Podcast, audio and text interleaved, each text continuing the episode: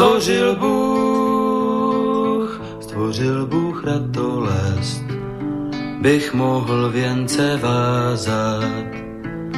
Děkuji, děkuji za bolest, jež učí mne se tázat. Děkuji, děkuji za nezdar, jenž naučí mne píly. Bych mohl, bych mohl přinést dar, byť nezbývalo síly. Děkuji, děkuji, děkuji. Děkuji, děkuji za slabost, jež pokoře mne učí. Pokoře, pokoře pro radost, pokoře bez područí.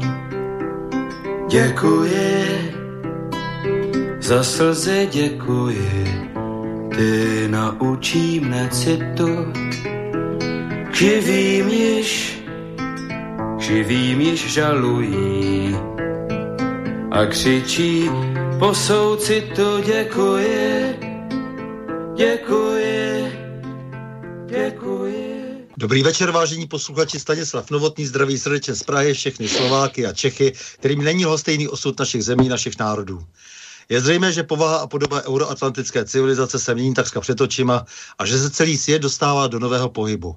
Je také zřejmé, že tento pohyb má a bude mít značný vliv na kvalitu života jednoho každého z nás a na naše národní bytí uprostřed Evropy.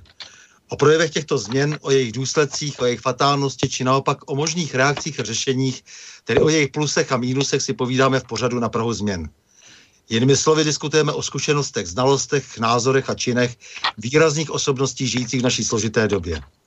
No a dnes si budu povídat s Martinem Kolerem. A vy, milí posluchači, se můžete zapojit do debaty také, pokud pošlete svůj dotaz na adresu studiozavináčslobodnývysílač.sk nebo budete-li telefonovat na číslo 048 381 0101. To samozřejmě platí pro slovenské posluchače. No a z České republiky můžete volat na číslo 00421 483 810 101. Martin Koller, vojenský analytik, expert na armádní techniku a zbraně, na obraný průmysl a zároveň i velmi pilný publicista. Dobrý večer, vážený Martine, vítám tě na našem váženém slobodném vysílači a to v pořadu na Prahu změn. Děkuji, je mi ctí. Tak Martine, ty jsi z Prahy a jakými cestami se vlastně ubírala tvoje životní pouť, než si nastálo zakotvil v někdejší československé lidové armádě, protože kvůli tomu se často musel člověk hodně rozcestovat po republice. No to je jednoduché. Já jsem, jak si teda uvedl, takový Pražák, trošku zvláštní. Já mám poměrně hodně silný vztah k západním Čechám, protože rodina jak z otcovi, tak z matčiny strany je vlastně z, z Plzeňska, Rokycanska, potažmo, potažmo původem tedy z Německa a e, na vojenskou školu, na vojenské gymnázium Jana Žižky Strocnova v Opavě, což mimochodem byla výborná škola, která eh, podle mého názoru dosahovala standardů placených západních škol, eh, jsem se dostal poměrně jednoduše. V roce 1969 moje matka vyrazila za kádrovákem na jejich pracovišti a chtěla, abych, mi, abych dostal doporučení ke studiu na průmyslovce. A kádrovák řekl, že ji ho nedá, protože ani ona, ani můj otec nejsou v KSČ No a matka se naštvala, Uh, vyrazila zpátky na pracoviště a málem došlo v roce 1969 k, auto, uh, anti, k antikomunistické stávce v jednom z největších uh, pražských podniků vagonka Tatra Praha, bývalá Ringhofrovka. Řešil to osobně ředitel, ředitel.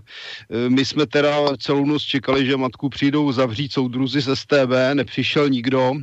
Ředitel vynadal Kádrovákovi a dostal jsem nabídku, abych teda nastoupil na učební obor s maturitou, protože ještě bych doplnil ze základní školy jsem měl doporučení, že se hodím pouze pro dělnická povolání. Patrně ze stejného důvodu, jako uvedl ten kádrovák a také proto, že jsme měli třídního učitele, který vyrostl svým uvědoměným postojem v období 68-69. Takže kádroval už on. No ale mně se tam moc nechtělo, a nakonec se objevila možnost, že bych přes svůj jaksi e, ne zcela ideální kádrový původ mohl studovat na eh, vojenské škole, vojenském gymnáziu jména Žižky Strocnova v Opavě. No a protože mě už od dětství zajímala vojenská technika, začalo to ponorkami a pokračovalo to přes letadla, skončilo to u pozemní techniky, tak, eh, tak jsem nakonec nastoupil na vojenské gymnázium v Opavě. Nelituju toho, byla to dobrá škola, absolvoval jsem ji poté no, jsem... Jenom tě do toho vstoupím, ty mm, ponorky, to je u nás dost praktický vlastně, jako, že jo, třeba, já nevím, buď na Štrbském plese, že jo, tady na Slovensku, že jo, nebo, nebo na Černém jezeře na Šumavě se dá prohánět v ponorce, že jo? To je... No, velmi se mílíš. Eh, dvě ponorky se mohly, mohly dostat do vlastnictví našeho státu v posledních 30 letech. Za prvé to by se objevila tendence, že by se pro vojenský historický ústav mohla získat jedna ponorka jako zajímavý exponát, odkaď si z Balkánu, pokud se nemýlím. Mhm, mhm. No a potom společnost Omnipol, po, to, po té, co jsme tedy před 30 lety změnili orientaci, tak jsme se dostali do kontrolních systémů Evropské unie, no a tam je nařízeno, že vojenské transporty e, námořní mají mít ozbrojený doprovod a společnost Omnipol tehdy napadlo, že by koupilo vyřazenou polskou ponorku a tím oficiálně splnilo tento ozbrojený doprovod svých lodí, na kterých vyvážela vojenskou techniku. Jasně, takže ty jsi byl připraven na všechno už jako tehdy. Už si počítal s tím, že ponorky patří k samozřejmé výbavě naší armády. Ano, přesně tak. Já věřím, že když vidím jako úroveň nákupů naší armády akvizic, takže jsme schopni nakoupit i ty ponorky, když si to bude někdo v zahraničí přát. Nějaké třeba se šlapacím pohonem. Dobře, no, takže jsi vystudoval v Opavě, jasně, a potom si pokračoval. Chtěl jsem mít k letectvu, prošel jsem všemi testy, ale údajně teda byla zavřena ta správná eh, katedra v Košicích, tak jsem dostal jako druhou možnost eh, vystudovat obor výzbrojní služba, to je konstrukce a provoz zbraní zbraňových systémů, munice, pyrotechnika, logistika v Martině. Opět jako dobrá škola, nelituji toho. Mhm. A tam si teda dostal titul inženýr a byl si tedy konečně, konečně teda opravdu tím eh, člověkem, který mohl vlastně se od malička, dá se říct, vlastně zabývat technikou vojenskou. Asi tak, no a kromě toho jsem si tam ve Svazarmu udělal do značné míry pilotní kurz, ale bohužel nadřízení vojenští mi zakázali, zakázali provedení eh, pilotních zkoušek, takže nemám průkaz, takže mám jenom průkaz ještě paragánský za skákání na padáku. To je jen tak jako zajímavost. Takže to byl tvůj sen lítat. Ano, byl to můj sen líta, který se mi nesplnil a nakonec jsem svoji kariéru armády končil jako podplukovník letectva, což je o to zajímavější. No a potom se ještě, dokonce se ještě si dostudoval nějaké věci na Filozofické fakultě, to už bylo později, nebo... E, to, to jsem... S čím to souviselo? Eh, to jsem ještě byl u armády a pracoval jsem u, v ústředním vědecko-informačním středisku tehdejší ČSLA. To bylo něco jako prognosták v zeleném, když to řeknu přesně. Dělali jsme vyhodnocování trendů v oboru vojenství na západ od našich hranic. Eh, to bylo naprosto skvělé pracoviště, navíc složené většinou z nespolehlivých živlů a o to bylo tedy kvalitnější, musím říct. A dělali se tam věci, které si generálové schovávali do šuplíku jako informace jenom pro sebe. Středisko bylo poté, tedy po, po listopadu 89 postupně v 90. letech stěhováno a nakonec zlikvidováno, protože nepotřebujeme zase tak chytré vojáky. Je třeba říct, že někteří nejmladší členové se potom uchytili na sobce na ministerstvu obrany, no ale to už je zase o něčem jiným, tam jsem nepracoval. No a v rámci studia, na, teda v rámci práce na ústředním vědecko-informačním středisku jsem absolvoval postgraduální studium eh, oboru eh, informace pro vědecko-technický rozvoj.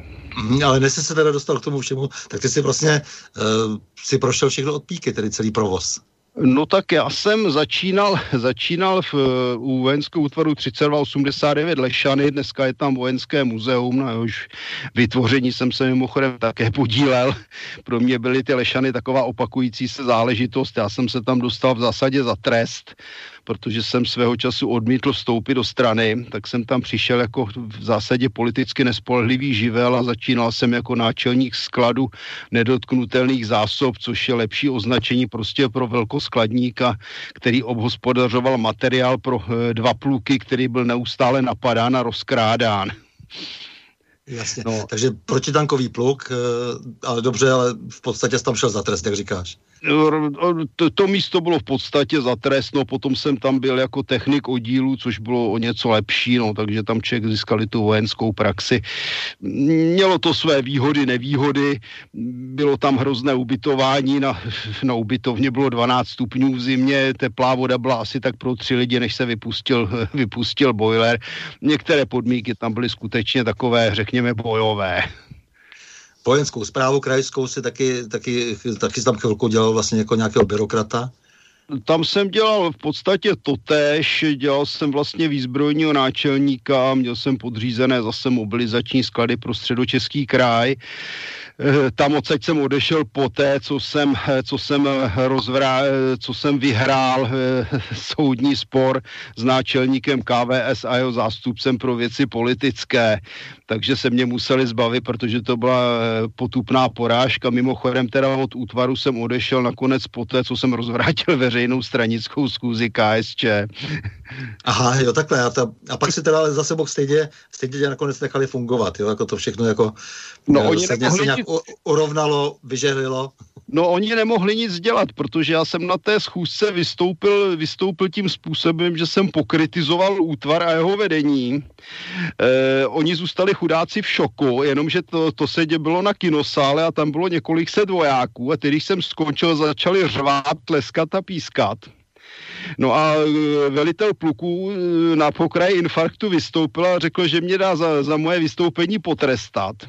Na Češ jeden z vojáků základní služby, což byl syn nějakého vysoce postaveného stranického funkcionáře, který byl nespolehlivý, protože měl německý původ, ale nicméně z něho měli všichni plné gatě strachu takže ho pomalu i důstojníci zdravili přeby jako první na dálku, no tak ten vstal a prohlásil, prohlásil, že jestliže mě velitel potrestá, tak zavolá tatínkovi a byl konec. Aha, dobře, takže, no, takže jo, někdy se složily ty věci možná i tak, že to vlastně jako i v tom systému nějak prošlo. No. E, a ty jsi se, e, vlastně co tě zastihlo potom při převratu? Mm, no tak to, jsem byl vlastně na, ne, to, to jsem byl stále ještě na úvisu, na vědecko-informačním pracovišti. No a já jsem tam tehdy, to, to jsem ti ani nepsal do životopisu, začal vlastně spolupracovat, spolupracovat s vojenskou obrodou a s generálem Karlem Pezlem, který Aha. tedy z toho času prohlásil, že jsem byl pravděpodobně, když ne první důstojník, tak první vyšší důstojník na straně občanského fóra a to jsem byl, a to bylo ještě v době, kdy teda šlo o kriminál, neli o něco horšího. Aha, takže t, prostě si byl, já vím, že jsme se o tom kdysi bavili, ale e, nebyl jsem si jist, jestli tam došlo už jako k nějakému, že v té, v té době, jak si se strukturálně mnoho věcí měnilo v ozbrojených silách, tak jak, jak jsem si nebyl jistý, jestli už tam nevznikl nějaký nový útvar a tak. Ne, ne, ne, já jsem pak právě na základě spoluprací s SVO, s uh, vojenskou obrodou se přesunul do vojenského historického ústavu, kde uh-huh. jsem dlouhodobě chtěl pracovat a tam jsem pracoval několik let a eh, podílel jsem se na vybudování, vybudování eh, muzea v Lešanech a na vybudování muzea na demarkační linii v Rokycanech. No a potom jsem na vlastní žádost odešel, protože ten nepořádek, co narůstal v armádě, ten byl naprosto zdrcující. Jo, ty jsi byl vlastně celou tu dobu vlastně u té, u té proměny té armády, k tomu se ještě dostaneme.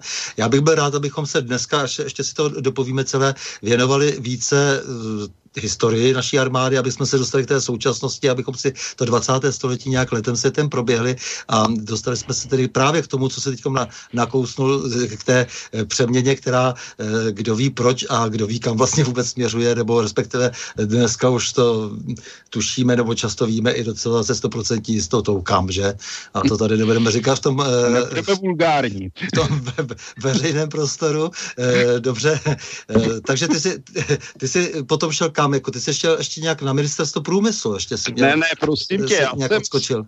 Já jsem skončil u armády a šel jsem dělat manažera do civilu za několika násobek teda z platu, co jsem měl u armády. Z začátku to vypadalo dobře, ale potom jsem zjistil, že firma smrdí defraudací, tak jsem o tamtud odešel na základě dohody a teprve nějakou dobu poté jsem nastoupil na ministerstvu průmyslu a obchodu, ale zase v podstatě v oboru na licenční zprávu, která existuje dodnes a je to pracoviště, které funguje v rámci mezinárodních kontrolních režimů z hlediska kontrol mezinárodního obchodu, eh, počínaje střelným prachem a konče zbraňovými systémy. Tam No, ale, ale 11 let. A v rámci této doby jsem byl zapůjčený na rok na ministerstvo zahraničí a absolvoval jsem dneska takzvanou zvláštní misi v eh, Kuwaitu a v Iráku. Jo, takže jsi přece jenom byl nakonec povolán jako odborník, protože mě to tam neštimovalo nějak ty, ty roky, takže ty jsi byl zapůjčen. Dobře. Ano. takže to byla výpůjčka ministerstva zahraničí. Eh, dobře, a ty jsi Já potom... eh, já- ano, no, ano. Promiň, já jsem byl první dobrovolník, který vlastně letěl do Kuwaitu ještě v době, kdy vlastně se dos, eh, končilo střílení, když to tak řeknu. Eh, Ta, tam jsme přiletěli, přiletěli a první, o koho jsem zakopl, byl eh, plukovník Mrva, vlastně šéf, šéf sedmé polní nemocnice, dodnes teda můj kamarád, u kterého jsem často přebýval, když jsem se přesouval z Kuwaitu do Iráku. Mhm. Eh, Jak jsi to jenom tak krátce, jak jsi to tehdy hodnotil, protože my jsme tehdy byli vlastně na ministerstvu eh, vnitra, tam se, to zdálo, že vypukla třetí světová, a pak jsme eh, udivedě sledovali v televizi, co se vlastně děje, ty přímé přenosy, Eh, trošku by to celé připadalo nesmyslné, ale eh, člověk, jak bral rozum, tak si potom čím dál víc dělal jasno, eh, co všechno eh, bylo v pozadí. Eh, Jak to působilo na tebe? Byl jsi starý harcovník, spoustu věcí si možná dohodl, eh, dokázal tehdy lépe odhadnout? Myslíš Kuwait a Irák? Kuwait, Kuwait, no, no, no. No tak já jsem tady. tam oficiálně nastupoval na pozici, kdy jsem byl, měl diplomatický pás a měl jsem pracovat v rámci CPA, což bylo teda vlastně ta provizorní, provizorní okupační zpráva, která spackala po té, co se dalo. Ne teda vinou našich příslušníků, ale vinou teda amerického vedení, konkrétně Paula Bremera, což byl člověk, který naprosto nezvládl situaci a který se podílel také na tom, že tam vlastně následně vznikla ta občanská válka, válka vlastně proti koalici, která to tam okupovala. No, na, na to CPA jsem nakonec nešel, eh, pracoval jsem samostatně a bylo to velice poučné. Za prvé jsem za ten rok poznal eh, do určité míry přeci jenom arabský svět, arabské myšlení, poznal jsem, jak to vypadá po válce, leco jsem viděl, leco jsem si vyfotil, přivez jsem si hromadu fotek.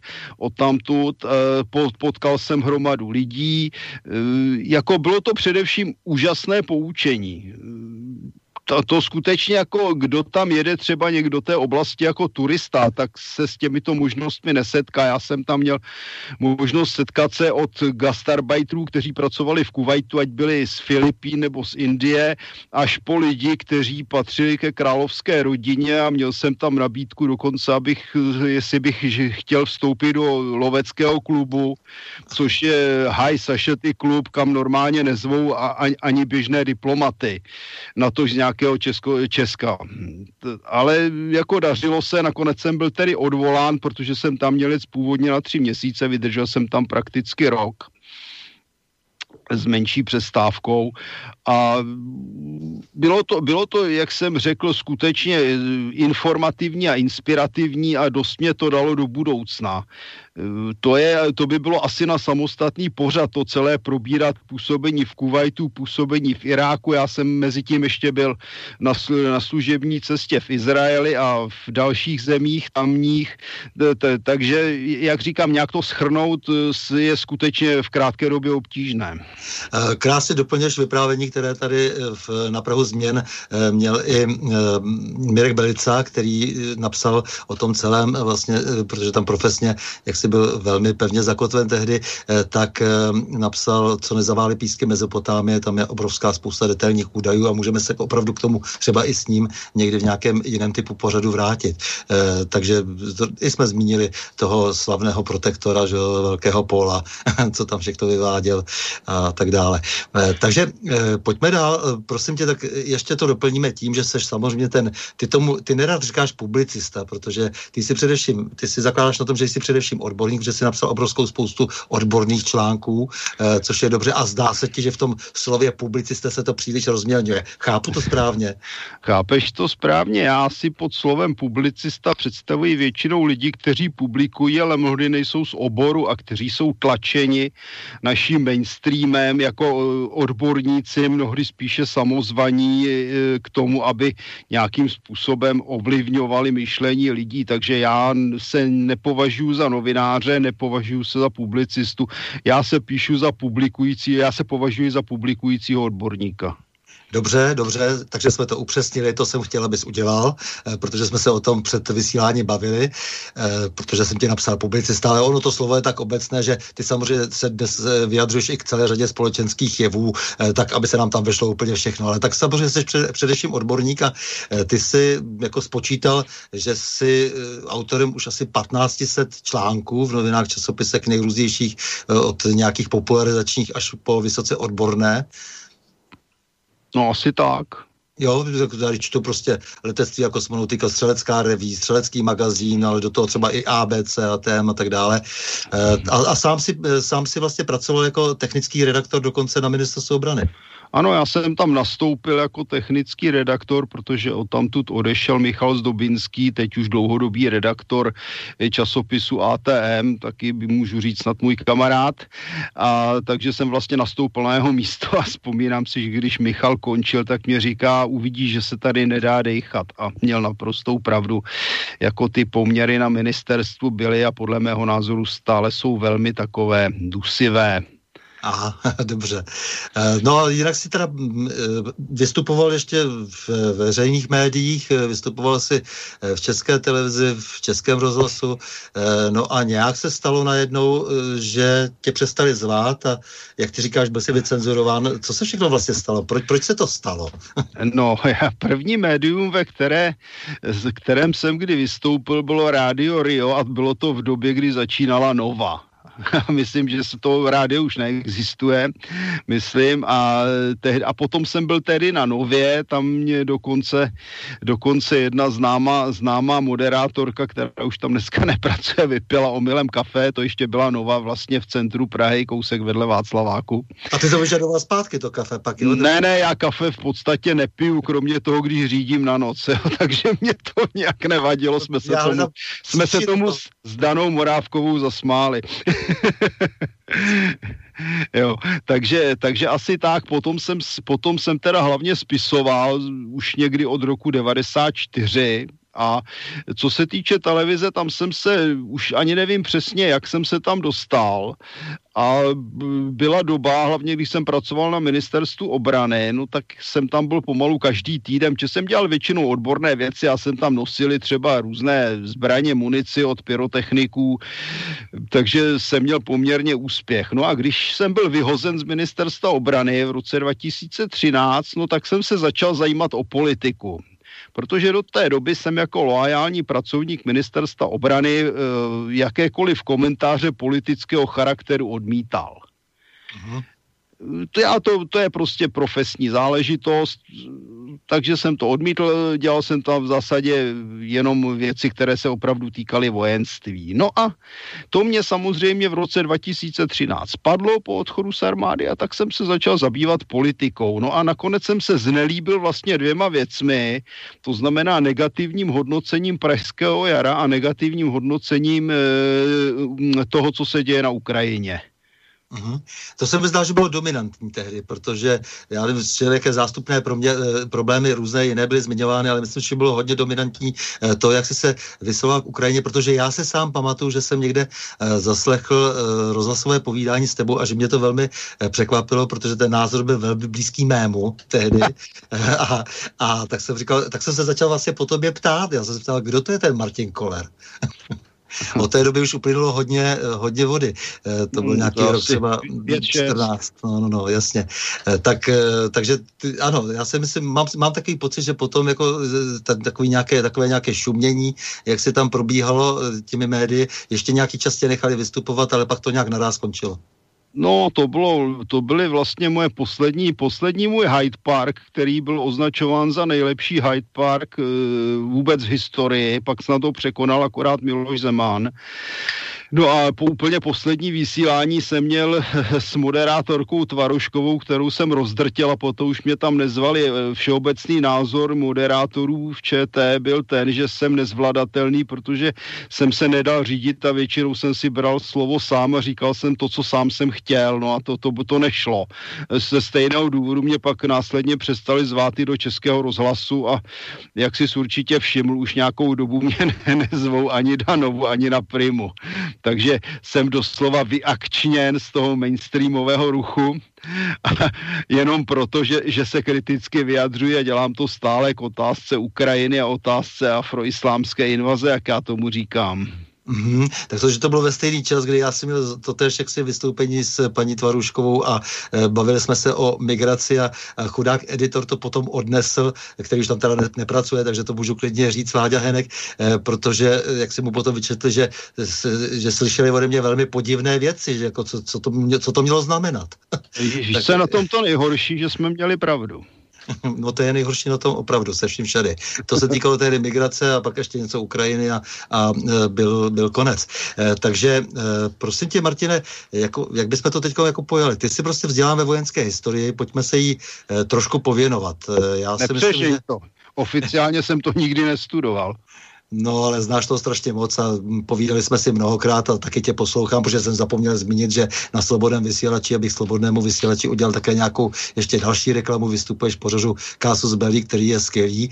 Eh, tak prosím tě, eh, máme rozumět současnosti, potřebujeme odpovědi taky týkající se nedávného vývoje Československa a české státnosti, no, státnosti eh, bez, eh, státnosti teda bez které, která se nemůže nikdy obejít bez ozbrojených sil. A protože stát bez armády armády nemůže být suverénním státem, vrhněme se na tu armádu.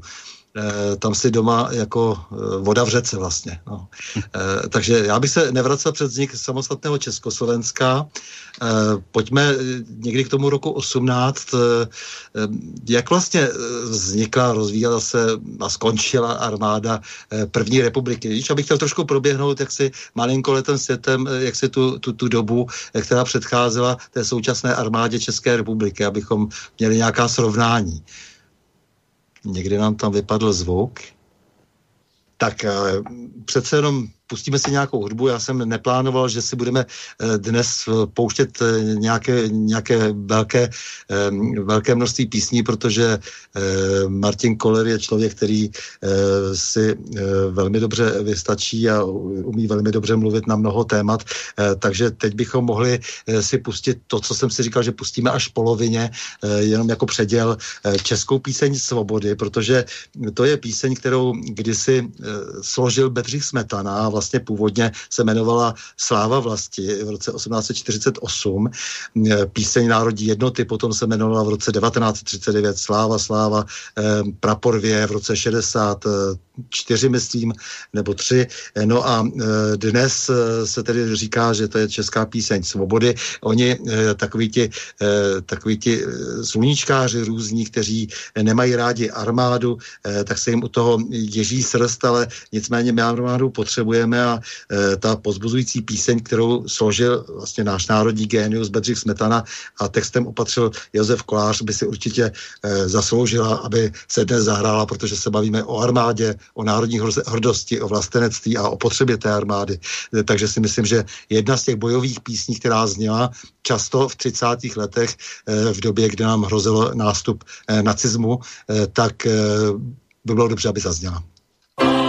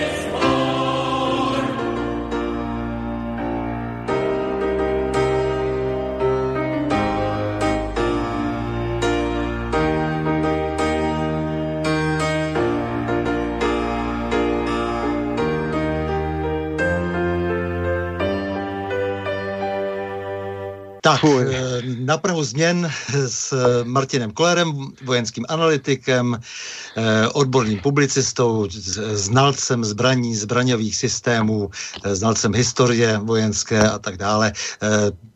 Před chvíli nás eh, vyrušil výpadek elektrického proudu, nebo co to vlastně bylo, nebo eh, jističe vypadly Martinovi doma, ale nicméně vše už je v pořádku. No musíme se zvykat, protože se současným mediálním disentem je samozřejmě spojeno mnoho technických obtíží, tak jako tomu bylo vždy v, dis, v dobách, kdy tedy eh, disent se musel eh, starat sám o nějakou svou vlastní komunikaci eh, s okolním světem. Vždy s tím byly spojeny nějaké problémy a eh, neboj, nebojíme se ovšem, že se to nebude týkat i těch velkých a dobře vybavených studií, eh, velkých eh, televizí a rádí, protože oni nám hrozí dnes už velké blackouty eh, v celé Evropě a to samozřejmě nevynechá žádnou část společnosti. No ale dnes tady se to týká zatím jenom nás, týkalo nás. Ale Martin už nahodil jističe a můžeme pokračovat, takže Martine, prosím tě, my jsme skončili u té první republiky. My jsme skončili já se omlouvám, já se omlouvám, vyletěli nám jističe na domě, není jasné, není jasné proč proč a protože mě ve čtvrtek prasknul meniskus, tak mi to trvalo trošku díl z patra a ven a do sněhu a zpátky. Ne, tak ale jako, jako Mercier si se zhostil toho úžasného úkolu e, velmi dobře, takže všechno funguje, slyšíme se dobře. E, tak prosím tě, my jsme skončili eh, v, někde v tom roce 18, na jakých základech tedy vlastně by, bylo vybudováno to, čemu se potom za první republiky říkalo Československá braná moc, tedy Československá armáda první republiky. Něco málo k té historii, jak, jak jsem říkal, jak byla položena ta otázka, jak vlastně ta armáda vznikala, jak se rozvíjela a jak nakonec skončila. Ještě, že jsi tu otázku zopakoval, já už jsem ji neslyšel předtím. Takže no to je takhle, naše vlastně národní armáda po třech letech, letech rakouské okupace vznikla takovým atypickým způsobem, vznikla vlastně v zahraničí. Vznikla na základě odporu Čechů a Slováků a za podpory zahraničních Čechů a Slováků. Dokonce v té Americe těch Slováků bylo, zdá se, více než Čechů, kteří podporovali ten samostatný stát. Základem byly, já bych tady nerad omíjal historii, kterou by měli všichni znát, ale základem byly především zahraniční vojenské jednotky, známé jako legie. Nejznámější jsou legie ruské, které začínaly jako první, poté byly francouzské a tak nějak za pět minut 12 eh, vznikly i dvě divize v Itálii následovaly eh, střety eh, dobrovo, nejdříve dobrovolnických útvarů, to znamená Sokolů, eh, potom se k ním připojili mm, slovenské pluky svobody, potom se začala formovat armáda, do toho dorazily legie a bojovalo se, bojovalo se o Slovensko, bojovalo se o Slesko, to nějakým způsobem dopadlo, došlo k ozbrojenému povstání nějakých jednotek Němců, kteří se začali označovat jako sudečtí, to bylo potlačeno. No a potom se armáda rozvíjela v zásadě standardním způsobem. Z hlediska naší republiky bylo důležité dva faktory. Bylo to za prvé jednoznačné československé vlastenectví, e, protože naše armáda opravdu ty vlastence potřebovala a Eh, vzhledem k tomu, že na ní bylo i relativně málo peněz, tak to nebylo ani bůh jak lukrativní zaměstnání, takže skutečně tam museli jít sloužit vlastenci. A eh, za druhé to eh, samozřejmě byl československý obraný průmysl, který, byl, který se opíral vlastně o především tedy české firmy, ať to byly tedy automobilky Tatra, Praga, Škoda, Eh, dělovku Škoda a nově vybudované letecké, letecké fabriky Arma, a, ne, ale Aero, Avia a Letov. To byl základ. Eh, dále následovala česká zbrojovka eh, ve Strakonicích, později v Brně, která potom tedy vlastně pokračovala v určitě, po určité transformaci až, až později tedy v Uherském Brodě, ale to už je trošku jiná historie mimo první republiku. To byl základ, kromě toho existovala řada menších firm, které vyráběly, vyráběly vojenský materiál, ať už leteckého typu, počínaje leteckými překliškami a různými um, závěsy bombovými, um, světlomety a tak dále. Každopádně je zajímavé a atypické na stát velikosti tehdejšího Československa, že dokázalo pokrýt většinu vyzbrojování vlastní armády. To znamená od kol a koní až po tanky a letadla, přičemž tady byly poměrně úspěšné konstrukce, ať to byl kulomedzor 26, později transformovaný v Británii na britskou munici a známý jako Bren, ať to byl kulomedzor 37, Eh, různé cvičné a stíhací letouny. Nejznámější je patrně Avia B534, která již replika stojí v leteckém muzeu ve Kbelích. Eh, a samozřejmě tanky, které dnes dominují Eh, v, v expozici Vojenského historického ústavu v Lešanech. Nejznámější typy, které jsou LT vzor 35, LT vzor 38. Eh, dařilo se poměrně úspěšně exportovat všemožnou výzbroj, počínaje opakovačkami a konče tedy tanky a letadly do různých zemí celého světa. V meziválečném období jsme vlastně byli dvakrát první z hlediska exportu zbraní a to je, bývá většinou tedy export lukrativní, i když to nebyla tak úplně pravda, třeba Jugoslávie nám zůstala značnou část výzbroje dlužná. Ale nicméně skutečně byla to kombinace vlastenectví s vyspělým průmyslem a na, na tom stála Československá republika, když, co, pokud se bavíme o armádě a samozřejmě je to otázka demokracie, protože se jednalo o stát vrcholně demokratický, který se dostal, dá se říci, do obklíčení státu, které se jako demokratické, zvláště ve druhé polovině 30. let rozhodně označovat nedali. Uh, úroveň výcviku třeba a vůbec spravodajské činnosti samozřejmě, protože v roce 29 nastupuje, myslím, že po generálu Bílém eh, František Moravec, který potom dotáhl do nějaké úrovně spravodajskou službu také vojenskou, to k tomu také patří. Jak hodnotíš tedy toto všechno dohromady?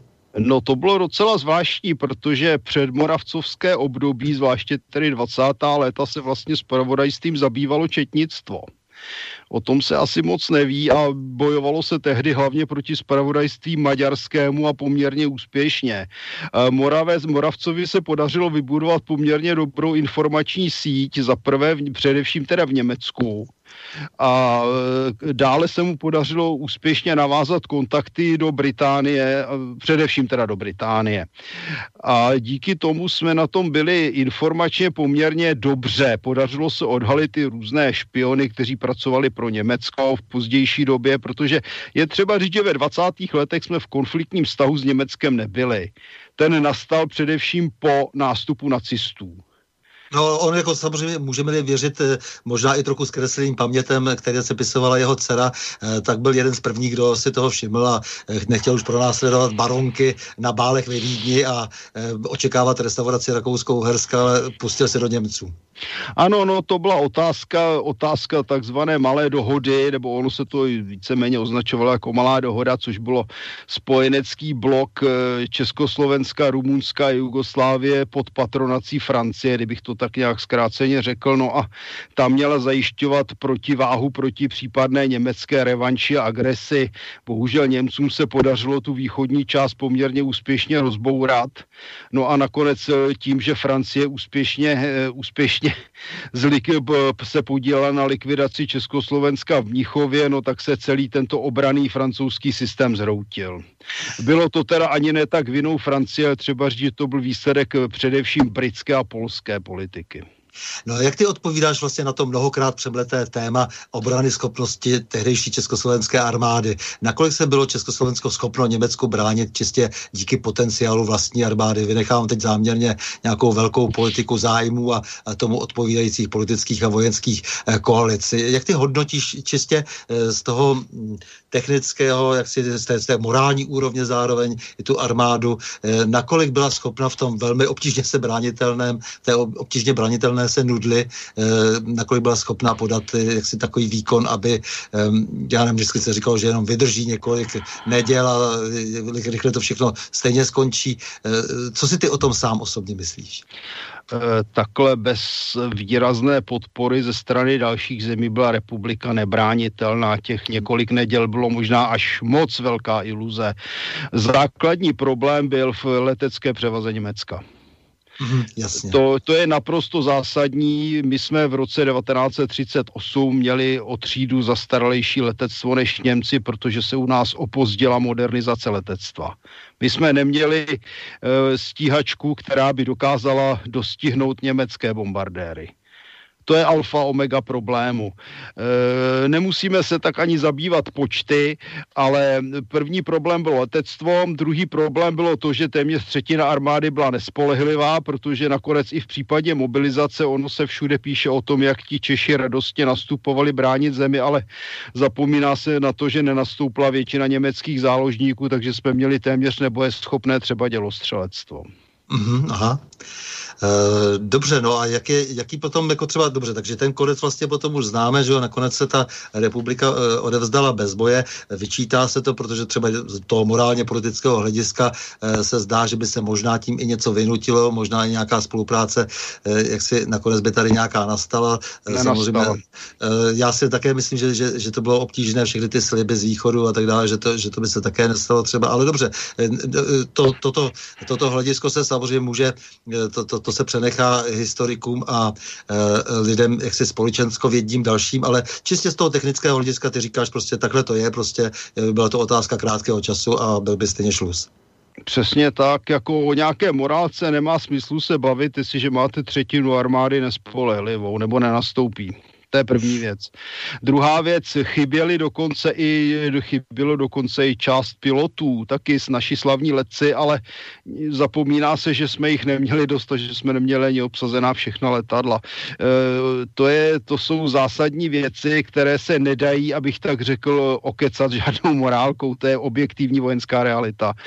Republika byla ne, nebránitelná a republiku bychom neubránili než nějaký týden, dva a museli bychom kapitulovat. Dobře, jak se výcvik eh, to, a to vojenské vzdělání, spravodajská sítě, ty všechny poznatky, eh, které tady byly, jak se zúročily potom ve válce, protože samozřejmě se eh, armáda nějakým způsobem rozešla, tady Československý legion šel do Polska, pak známe jak si tu dalšího anabázi ty, ty velké složitosti v SSSR tehdy, protože se část lidí dokonce dostala do Gulagu a pak zase musela to všechno řešit nějak londýnská vláda, pak aby se část teda přesunula někam do Francie a pak zase svobodová armáda se v podobě toho prvního československého armádního sboru formovala.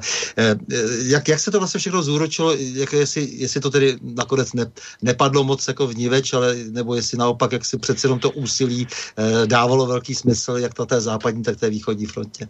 No, třeba říct, že druhý odboj, byl z hlediska počtu lidí výrazně menší než první odboj za první světové války, to znamená legie plus domácí odboj. E, podařilo se daleko méně lidem odejít, úspěšně. No, ono to bylo složité, protože vlastně, jak si uvedl, eh, v Polsku nás nějak nevítali, ty, co utekli, ty, ty Poláci se probrali až ve chvíli, kdy na ně udeřili Němci, protože do té doby se stále jim snažili nějakým způsobem podlézat, anebo si mysleli, že to Němcům natřu a to se jim teda nepovedlo ani náhodou.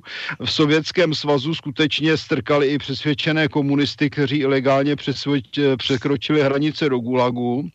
To byl další problém. S Maďarskem jsme byli na válečné noze prakticky, no a utíkat přes Německo taky nebyla žádná legrace. No a Rakousko už byl jaksi před válkou, to byla součást třetí říše, že jo, historicky je to vlastně východní marka Bavorska. Rakousko není žádné Rakousko, to je prostě jenom natažené Bavorsko. Takže E, takže tady byl problém, aby ti lidé odešli. A když se na to podíváte, kdo odcházel, no tak odcházeli vojáci a k těm se připojovali víceméně lidé, kteří fungovali nějakým způsobem v zahraničí, to znamená lidé od Škodovky, od Bati a podobně. E, těch, řekněme, uvědoměných vlastenců bylo maximálně desítky tisíc e, ve výsledném efektu ze vším všudy, takže takže, takže ten odboj nebyl početně Bůh ví jaký. Jak si uvedl v Polsku, to bylo slabé, o tamtud šla, část lidí do Francie, no tam to bylo taky slabé, tam se sice postavily papírově, papírově jedna divize, ale výsledky byly odpovídaly rozkladu francouzské armády, takže vlastně se naši vojáci zúčastnili jenom ústupových bojů. E, nakonec byli evakuováni na jihu Francie britský, britský americkým námořnictvem, navíc část mobilizovaných vojáků, což byli hlavně Slováci žijící ve Francii, ti zůstali ve Francii, protože měli francouzské občanství, neměli se čeho obávat a je zajímavé, že se pak účastnili třeba povstání v Paříži a dokonce obsadili tito bývalí Čechoslováci a Slováci úřad, vlastně zastupitelský úřad nebo velvyslanectví Československé republiky v roce 44. To jsou takové zajímavosti. Řada našich bývalých občanů eh, tam působila v rámci boje. To je jen tak jako mimo. Možná, že se do toho hodí teď otázka, kterou jsem tady dostal sms od Štěpána Žežuly. On se ptá, jak armáda absorbovala rakousko-uherské vojáky, kteří nestoupili e, do legí, protože to s tím přece jenom trošku ještě souvisí, protože ta, ta, e, ta další pohroma, jak si tady byla za chvíli po té první světové válce, takže 20 let bylo krátká, byla krátká doba. Jak vlastně byli tedy absorbováni? Byl v tom nějaký problém? Byl, docházelo tam k nějakým konfliktům? Ti, kteří tedy, jak si zrovna ne neprahli možná, nejenom, že nešli do těch legií, ale možná neprahli ani po samostatném Československu. A takhle ti, co neprahli po samostatném Československu, nešli do československé armády, ti nakonec někteří se dokonce odstěhovali do Rakouska. Ehm, eh, když se na to podíváme zblízka, tak je situace asi taková, že důstojnický sbor eh, československé armády byl ve 20. letech tvořen zhruba z poloviny bývalými rakouskými důstojníky a z poloviny legionáři. Mhm. Postupně se doplňoval absolventy vojenské akademie v Hranicích a absolventy vojenských škol především ve Francii. Eh, nakonec tedy ve 30. nebo v druhé polovině 30. let byla Eh, většina lidí už těch, co byli buď legionáři, a nebo už občané Československé republiky, kteří teprve do armády nastoupili po absolvování nějakých škol a kurzů.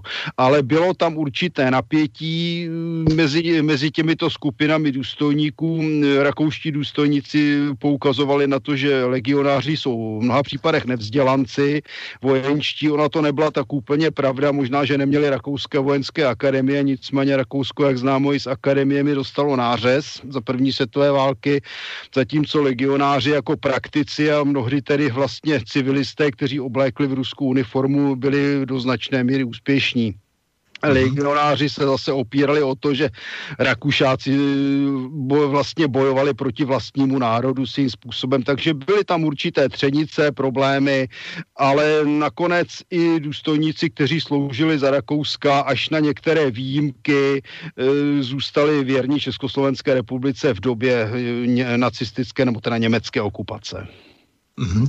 Takže eh, nakonec teda se nějakým způsobem, jak si v malém množství e, ty zkušenosti využili, ale e, nicméně asi, asi to, co bylo nejúčinnější, možná to, čeho vlastně využíval prezident Beneš v Londýně, byla spravodajská služba, ne? Dá se to tak říct, protože přece jenom kartotéku odvezl tedy z Genšábu na poslední chvíli František Moravec a já vím, že kolem to je spousta legend a že, že je to opřevdeno různými i mýty, ale pravděpodobně asi, asi to bylo něco, z čeho se se dalo možná jako docela e, slušně, z čeho se dalo dělat nějaká politika.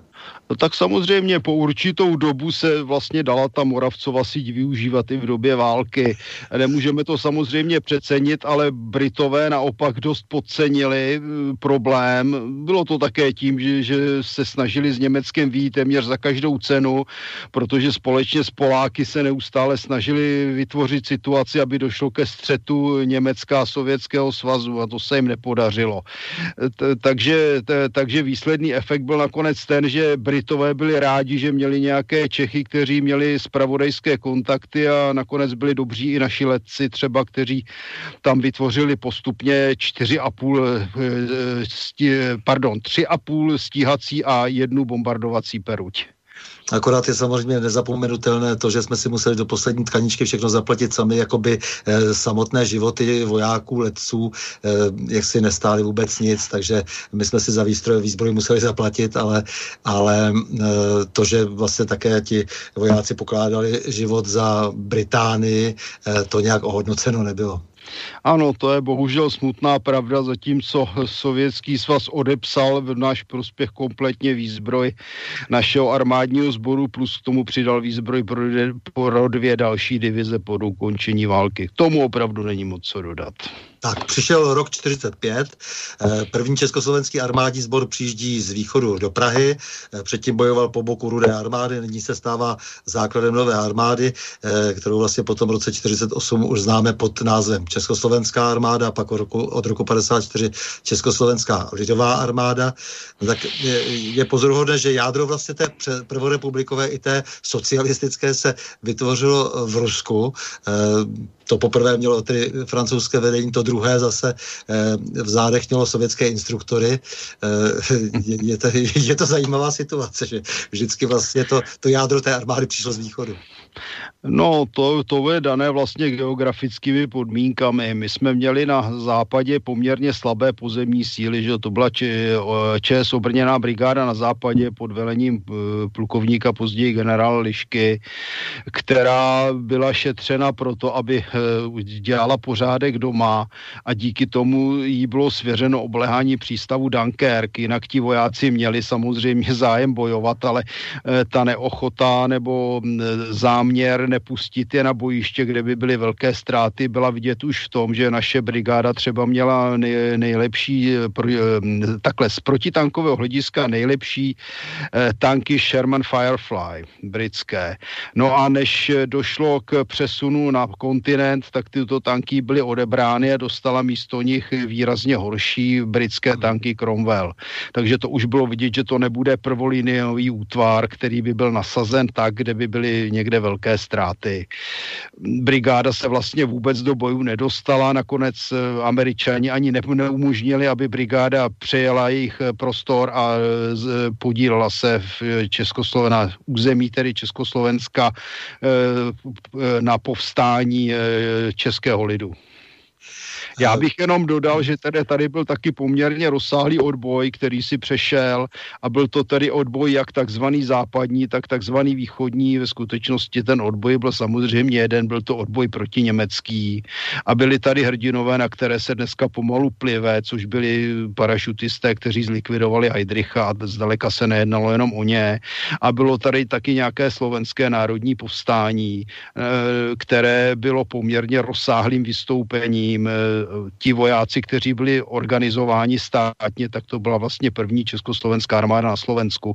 To je jenom tak, aby jsme na některé věci nezapomněli. Ne, určitě, no, já jsem se soustředil trošku technicky na tu armádu, protože když už tady tě mám e, na drátě, tak si myslím, že je moc dobře, aby si právě vyprávěl i ty technické podrobnosti, které zase někdy unikají, ale samozřejmě e, tohle je bez diskuze a to je něco, co, kde jsme dnes hodně dlužní, protože je vidět, že se dějiny chtějí přepsat a e, ta snaha je strašně intenzivní teď v posledních letech letech.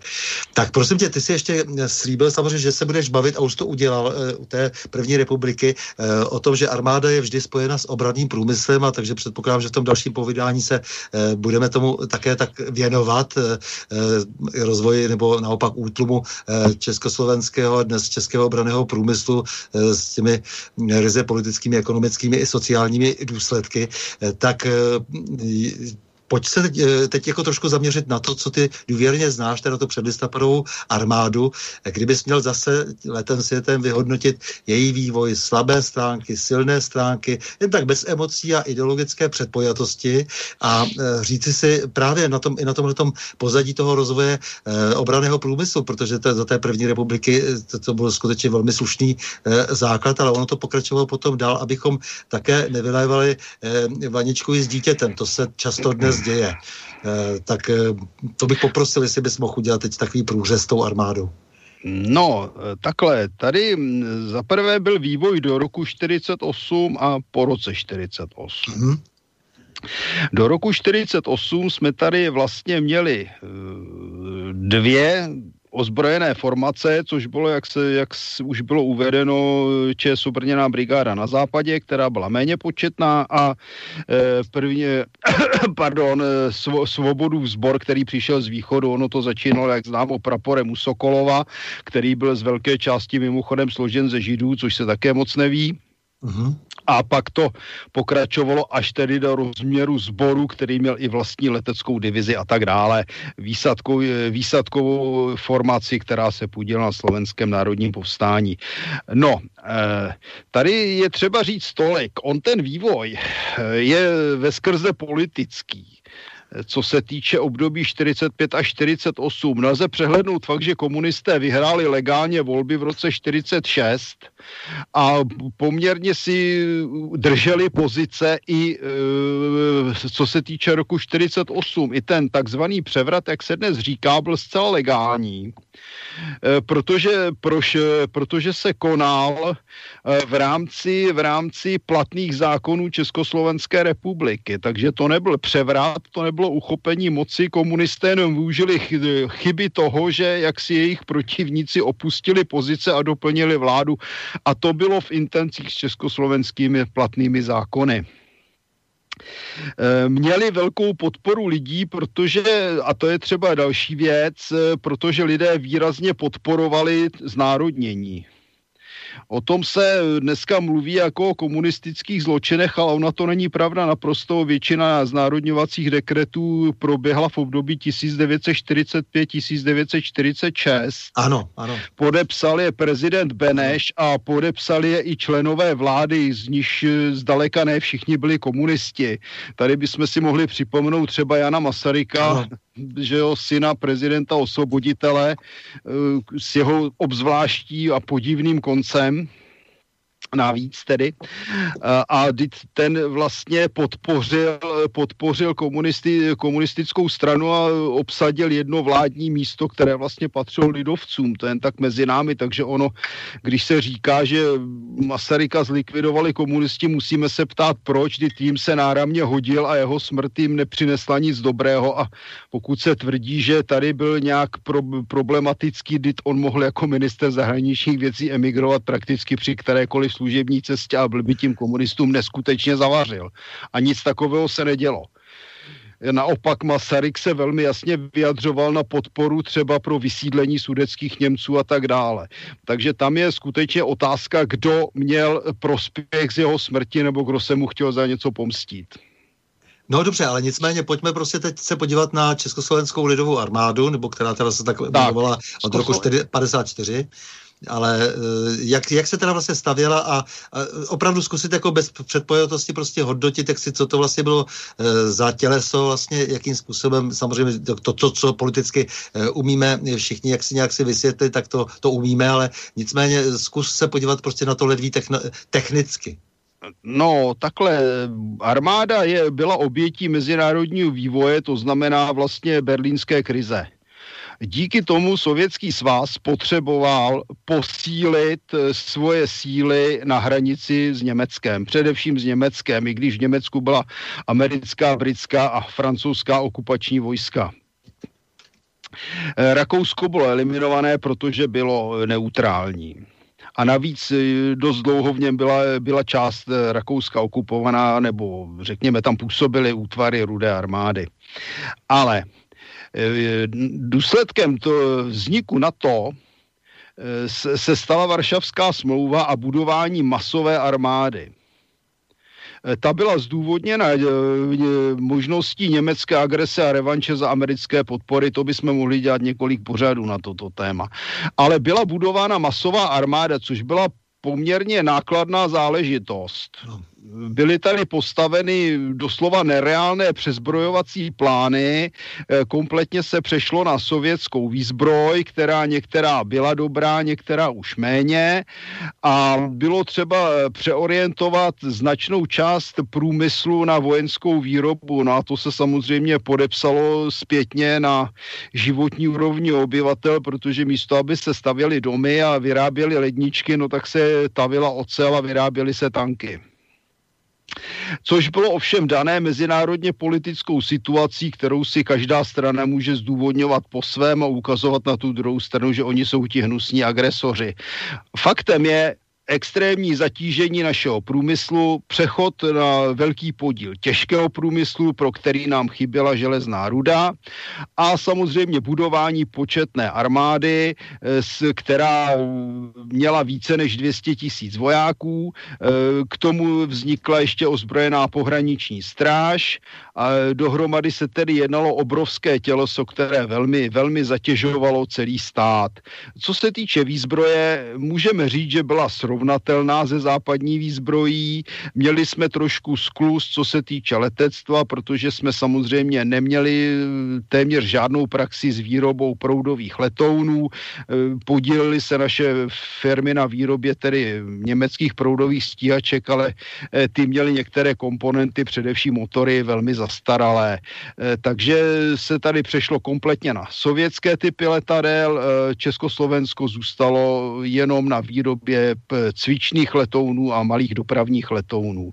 E, co se týče tanků, e, vyráběly se vlastně pouze sovětské typy, nejdříve T-34 plus jeho verze, potom T-54 lomeno 55 plus jeho verze a poté T-72. E, výroba obrněné techniky se postupně přesunula z Plzně na Slovensko do Martina a Považské Bystrice to tež znamenalo dělostřelectvo, tam se převzalo většinou také eh, sovětské vzory ve všech rážích, nicméně několik typů děl střelecké výzbroje bylo i československé konstrukce a československé výroby. Eh, to tež můžeme říct o obrněné technice. Nejdřív se začalo vyrábět od německého polopásového typu eh, SDKFZ 251, známého jako Hakl. Jeho česká varianta zjednodušená a se vznětovým motorem OT810, potom společně s Poláky obrněný transportér Scott, OT64 kolový, a potom se vyráběla modernizovaná verze sovětského BTR-50 jako OT62 Topaz. Následně se přebírala výroba, eh, výroba e, sovětských typů tanků, jak jsem uváděl, T-34, T-54, 55, T-72, dále bojová vozidla pěchoty BVP-1 a BVP-2. Československo prakticky přestalo vyrábět raketové systémy, zůstalo u jednoho typu, což byl 130 mm raketomet ZOR 51, který byl vzorovaný na německých raketách. Následně už se dělal 122 eh, mm raketomet ZOR 70, což byla vlastně eh, instalace eh, sovětského raketometu BN-21 na podvozek Tatra 813, modernizované variantě vzor 85 na Tatra 815, což byla skvělá zbraň, kterou se nám podařilo nejen prodávat, ale také ji kopírovali různé země. E, slušná část naší vojenské produkce z hlediska obrněné techniky i letadel, přestože to byly licence, se prodávala do zahraničí, většinou do arabských a afrických zemí. E, objevily se i velmi zdařilé konstrukce ručních zbraní, což byla třeba samonabíjecí pistole CZ 75, samopav 61 Škorpion, atypická konstrukce, e, poměrně povedený byl i kulomet ZOR 59, e, měli jsme vlastní bezákluzové zbraně, tarasnici T-21, pancéřovku P-27, později se vyráběla teleskopická pancéřovka RPG 75. Další zajímavostí bylo, že jsme měli zakázaný vlastně vývoj vlastních vojenských radarů, takže Tesla dělala jenom civilní radary velmi úspěšně, a to i z hlediska exportu, ale za to se realizoval vývoj pasivních systémů, to znamená Kopáč, Tamara a Ježíš, mám výpadek, tak tu slavnou Tamoru si aspoň jmenoval teď? E, ještě tam je jeden, Kopáč, e, Tamara, Ježíš, já si nemůžu to prostřední teď vzpomenout, to je jedno. Důležitá byla nakonec ta Tamara, která se bohužel nerealizovala větší množství, ten export byl omezený. No, e, velmi úspěšná byla sportovní cvičná letadla, ať to byl trenér, ať to byla Morava, hm, ať to bylo Aero 45, potom proudové typy L29 Delfin, L39 Albatros, ty byly byly skvělé, můžeme říct o špičkové typy i na světové úrovni. E, doufám, že jsem tedy tak nějak vyjmenoval ten základ, ono toho bylo samozřejmě víc, ale kdybychom se bavili jenom o braném průmyslu, můžeme udělat jeden, dva samostatné pořady. E, masivní drahá armáda samozřejmě, ale zároveň e, rozhýbala z velké části naše strojírenství a dá se říci, že, že v podstatě jaksi poměrně neopakovatelně, nebo dá se to tak říct, jako bylo to prostě masivní z tohoto pohledu asi, asi by se možná i co dalo hodnotit kladně, ne? No tak určitě, jako protože armáda většinou používá ty nejmodernější technologie, to je základ. Hmm. Obecně já jsem to definoval mimo jiné tak, že pozice státu ve světě je definována eh, rozsahem vývoje a výroby vlastního obraného průmyslu. Jasně.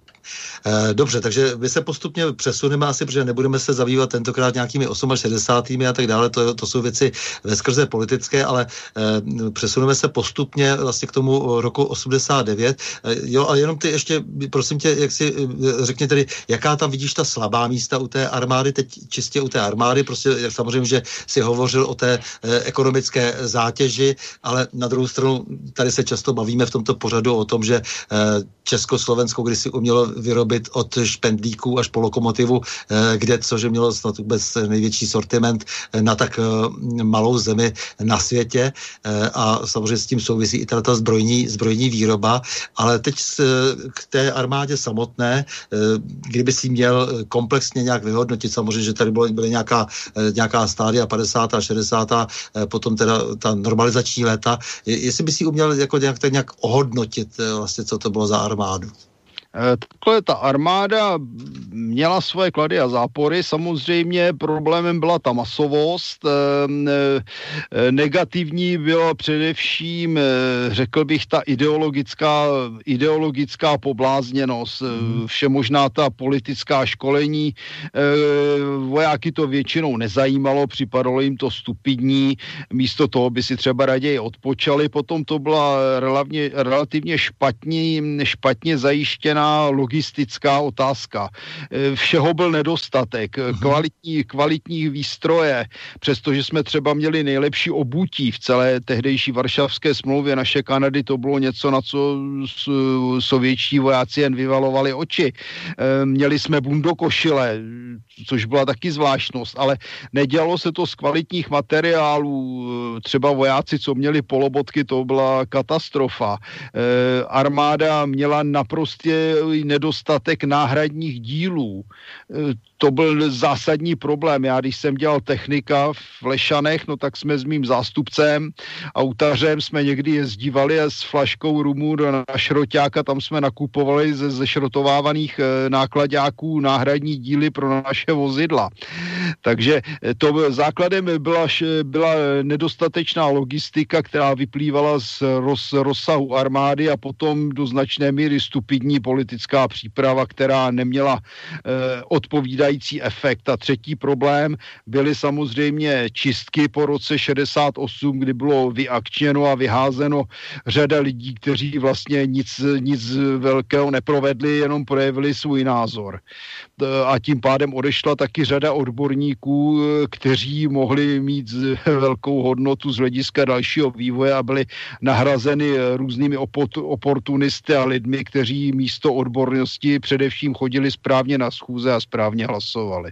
Jasně, takže vše, vše přítomná uh, ideologie, pochopitelně politická školení mužstva uh, nekonečná a tak dále, a nicméně méně by znamenalo určitě více, to znamená, kdyby ta armáda byla útlejší a byla, um, byl větší asi důraz kladen na profesionalitu, jestli to tak mohu říct.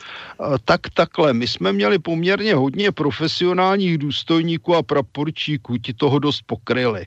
Pokud bylo třeba zachovat počty armády, to znamená počet divizí a počet počet vojáků na bojišti, ono to jinak udělat nešlo. Ale jde o to, že některé věci se mohly dělat efektivněji. Mm, jasně. Dobře, takže eh, tohle to všechno skončilo rokem 89, no a eh, ty jsi vlastně byl od počátku eh, diskuzí o polistopadové transformaci armády, byl si toho v přímém přenosu svědkem, že jo, stále se mluvilo o nějakém participování na nějakém velkém společném úkolu s NATO a, a potom v NATO vlastně a, a nějak se nám v tom všem vytrácí zájmy naše a postavení a, a obrany schopnost a de facto suverenita našeho vlastního státu, ne, že bychom ji měli předtím, eh, kdy jsme zase podléhali nějakému jednotnému velení v rámci Varšavského paktu, eh, ale nicméně přece jsme si říkali, že po té změně bychom eh, opravdu mohli být suverénním do určité míry samozřejmě státem vzhledem k, velikosti, k naší velikosti, ale oni se ty věci samozřejmě hýbali úplně jiným směrem, postupně a salámovou metodou. Tak to asi mohou říct, ne? Asi tak nějak by se to dalo uvést. Faktem je, že armáda se zmenšila průběžně asi na desetinu. Přitom se eh, díky různým eh, ideologickým opatřením, lustračnímu zákonu a vyřizování osobních účtů zlikvidovala řada odborníků. Eh, takže proces byl podobný jako v civilu. To je první problém. Druhý problém je oseká, obrovské osekání průběžné našeho zbrojního průmyslu. Je fakt, že armáda tím, že se smrskla na desetinu, samozřejmě nemohla objednávat takové počty zbraní, nehledě na to, že stát byl řadu let v takové krizi, že jsme někdy až v roce 96 nebo 97 dosáhli úrovně HDP roku 1990 nebo 89. Takže e, to byla kumulace problémů, samozřejmě likvidace posádek, roz, rozprodej a rozkrádání obrovského množství vojenského materiálu, naprosto zbytečné. V rámci mezinárodních vídeňských dohod se zničila kvanta vojenské techniky, která se mohla uskladnit, použít nebo řekněme z pozdější době prodat. E, dělala se řada věcí opět jako v 50. letech, spíše na základě ideologie je než na základě rozmyslu, smyslu plnosti a národních zájmů. To bych viděl jako hlavní problém. No, já bych viděl zase ten hlavní problém, také to vnucení vlastně jako té nové ideologie, kdy, kdy, jaký, kdy jaký politik, zvláště Havel třeba se onehdy tvářil, e, jako že máme to, ty nové přátelé a ti e, nás nepříteli nedají, e, ale nějak jsme přestali prostě prověřovat, jestli to myslí upřímně, protože v, samozřejmě v tom mezinárodním světě existují jenom zájmy a každý sleduje svoje zájmy a za jako jaksi, jakési sliby a, a ubezpečování se samozřejmě nic neplatí, že jo, takže jsme hlavně vsadili na víru cizí a mocné, že jo, a na víru v sebe sama jsme jaksi už na to vlastenectví, o kterém si vlastně mluvil za první republiky. Na to jsme nesázeli vůbec. E, přesně, to je zásadní problém. Já jsem tu ideologizaci uváděl při těch změnách v těch 90. letech, ale e, faktem je, že my jsme se jenom otočili. E, dříve jsme tedy měli tady takzvaně dočasně sovětská vojska, která nám teda se nemíchala do vnitřní politiky a cizincům v této zemi nic nepatřilo sovětskému svazu ani o armádě tady nepatřil, nepatřil a nepatřila ani klika ti tady byli všichni vlastně jenom, jenom jako hosté, byť řekněme ne zcela vždy a všude vítaní. A na druhé straně dnes tady cizincům patří všechno, armádu tu cizí tu sice moc nemáme, kromě některých méně známých pracovišť, ale tendence, aby jsme ji tady měli taky. E, takže ta nesamostatnost je tady zase zpátky. Je, je to zhoršeno tím, že na rozdíl od e, doby předlistopadové, kdy jsme si přeci jenom část výzbroje dokázali vyrábět sami, tak dnes je tady obrovský tlak, aby jsme co možno nakupovali maximum výzbroje ze zahraničí. To je zase na další pořády. To je otázka třeba těch eh, stále omílaných amerických vrtulníků H1Y a H1Z, nákupů eh, zemědělských pick-upů místo vojenských terénních aut a to, to nejsou jediné věci, které jsou vyloženě problematické a otazné, ale jak říkám, to můžeme si nechat třeba i na závěr této relace. Faktem je, že armáda se nám zmenšila. Desetinásobně, zlikvidovala se část vývojové armádní základny, eh, narušilo to samozřejmě efektivitu obraného průmyslu, eh, zlikvidovala se značná část exportu obraného průmyslu, to mělo dopady na průmyslovou základnu, samozřejmě zaměstnanost, daně, protože to je uzavřený řetěz. Zlikvidovali se dobré vztahy k řadě států, kterými jsme zlikvidovat nemuseli. Naše trhy převzali cizinci a hlavně náš průmysl celkově, nejenom obraný, se dostal do pozice, kdy se stáváme spíš montovnou než průmyslem a to je přesně ten základní rozdíl mezi první republikou a dokonce i eh, předlistopadovým obdobím a současností okolností. Dá se říct, že teď je vlastně v té nejhorší roli armáda za to 20. století, v jaké kdy byla. Eh, tak se to dá asi dneska, dneska vyhodnotit. Asi tak, no my máme sice armádu profesionální, ale nikde nebojuje za naše zájmy, protože nás samozřejmě ne- neohrožovala Jugoslávie.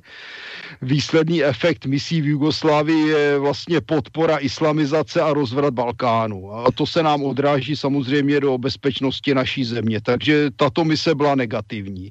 Pak se... je tam No, ano. Povídej, povídej. Ne, než se ještě dostaneme k těm misím, k tomu, co teda provádíme vlastně, dá se říct dnes kruciálně, nebo to, co je vlastně jako nějakou takovou e, červenou nití toho našeho e, polistopadového předvádění se e, na tom vojenském e, poli, e, tak prosím tě, my máme e, vlastně dnes, z toho ze všeho zbyly dvě mechanizované brigády, jeden výsadkový pluk, jestli, jestli jak si, e, si to správně čtu celé, a, e, a vzdušné síly, to jako je otázka, jestli to jsou vůbec vzdušné síly, ne? Je to tak? Jako...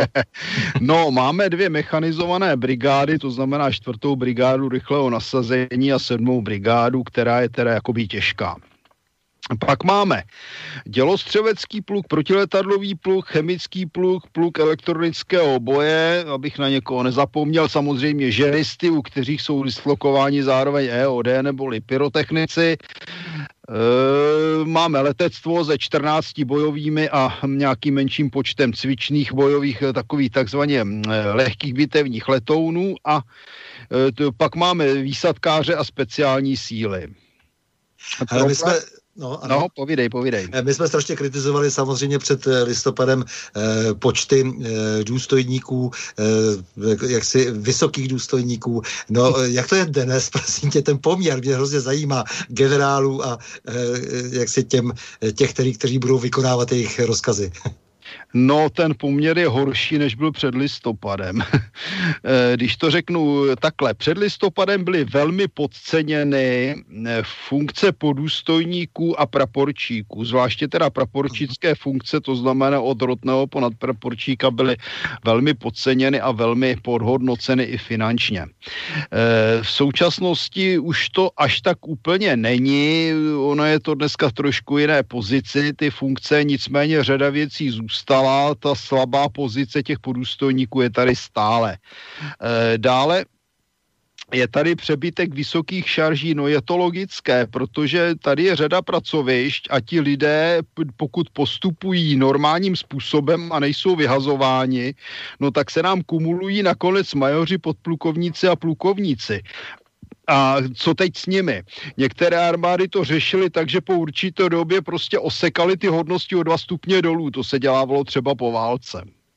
A teďko to tak nějak nejde. Eh, a, a co teď s tím? No tak já jsem slyšel takový vtip, já si nepamatuju teda takhle z hlavy přesně, kolik máme procent generálů, plukovníků, až se dostaneme k, teda k těm svobodníkům nějakým, ale slyšel jsem vtip na, na to téma, že pokud bychom obsadili jedno bojové vozidlo pěchoty, tak velitelem bude plukovník a jediný voják, který tam bude bez hodnosti, bude řidič a mezi tím tam budou samý důstojníci, jako plukovníci, majoři, kapitáni, poručíci, nějaký praporčík a ten jeden voják základní, teda dneska už ne, ale ten jeden voják bez hodnosti nebo nějaký svobodník, desátník. A to je samozřejmě chyba a naše armáda takto svým způsobem stárne. Ono se taky nic nedělá pro stabilizaci, nebo nedělalo se dlouhá léta pro stabilizaci vojáků. Mm-hmm.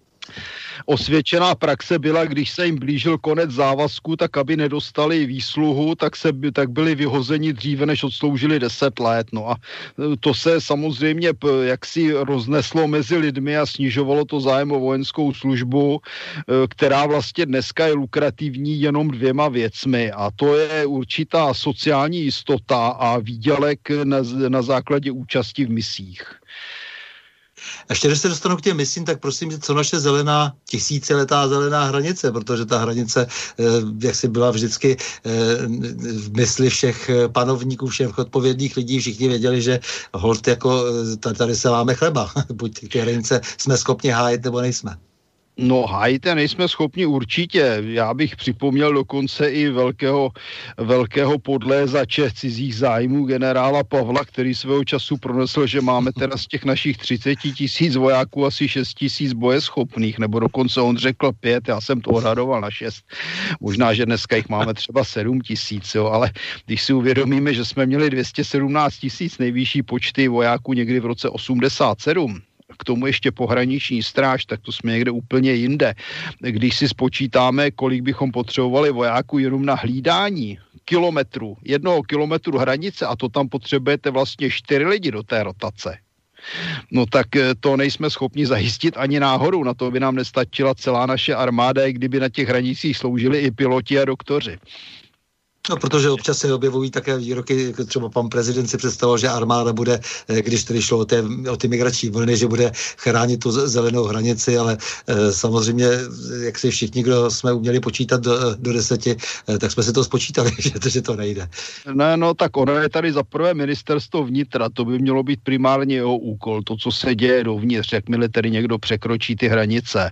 No ale to už na to nemá vůbec lidi, přestože dneska máme příslušníků policie víc, než jsme jsme jich měli v celé bývalé ČSFR. E, přitom nám kriminalita vzrostla asi čtyřnásobně, pokud se nepletu, to bys mohl vědět spíš ty. Jo, jo, já jsem teď na to, na to psal nějaký docela dlouhý článek, tak ti ho potom rád přepošlu, ale, no, ale to, to, to, co říkáš, to je můj evergreen, eh, protože jsem byl jaksi svědkem toho a dost jsem se tehdy eh, kvůli tomu pohádal s ex-ministrem Rumlem, když se likvidovali no, pohraniční, no ano, oni se likvidovali pohraniční roty a já jsem říkal, ty snad budeme ještě potřebovat potřebovat, ale v té eh, takové hrané euforii eh, se likvidovaly pohraniční roty a tím pádem jakákoliv možnost eh, obsadit přece jenom tedy při nějakém jaksi dalším úsilí, kdyby tedy těch person bylo více, obsadit opět jaksi tu hranici tak, aby dejme tomu, jakž tak se mohla operativně, alespoň tam, kde to bude hořet, chránit. Takže ono to bylo systematicky likvidováno a přesně to, co jste tady říkal o, těm, o tom rozkrádání, tak to se dělo pod tím vnitrem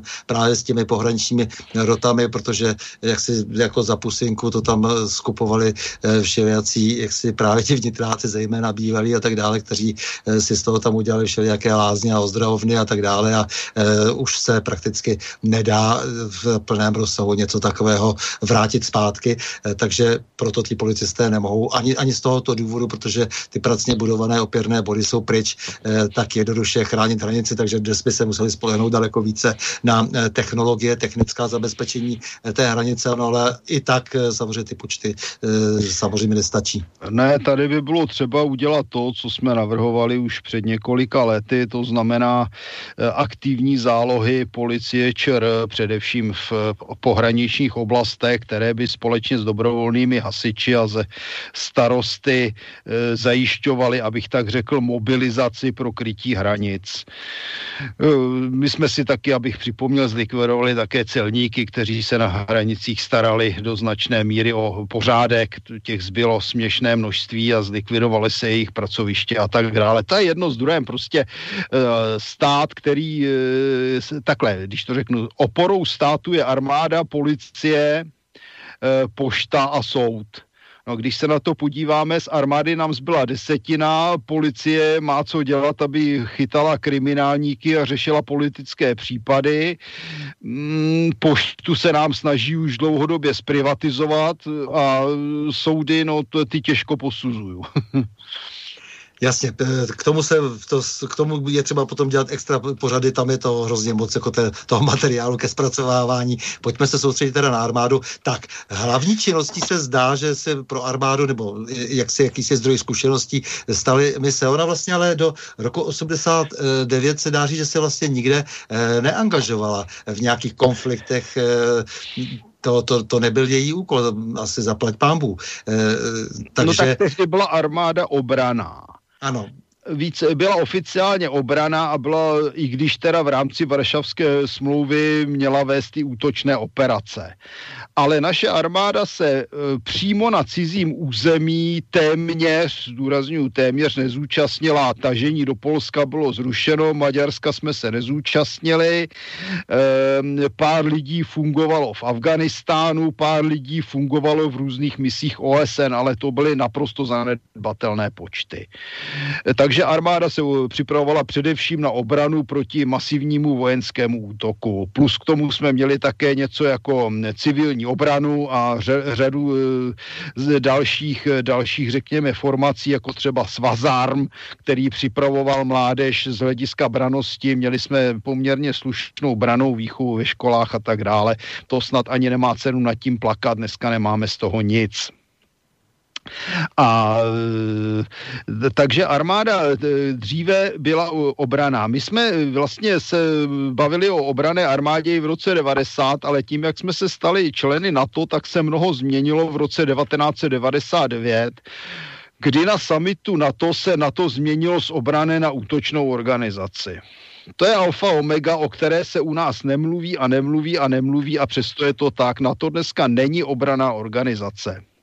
No ne, tak já to jsem se tě právě chtěl zeptat, jestli jsi si jistý, že to naše členství v NATO zavazuje k útokům na jiné státy. Jo? Hmm, samozřejmě, my se toho účastníme. Jako co děláme dneska v Mali? Dita, ta akce v Mali nemá ani posvěcení OSN ale jsme spolupachatelé v Jugoslávii, v Afghánistánu, že A, a v, v, Mali, v Mali, ano, přesně jak říkáš, prostě je, je to vlastně prapodivné souručenství evropských sil, to je jenom proto, aby tam bylo to společné razítko a je to samozřejmě služba francouzské arevě.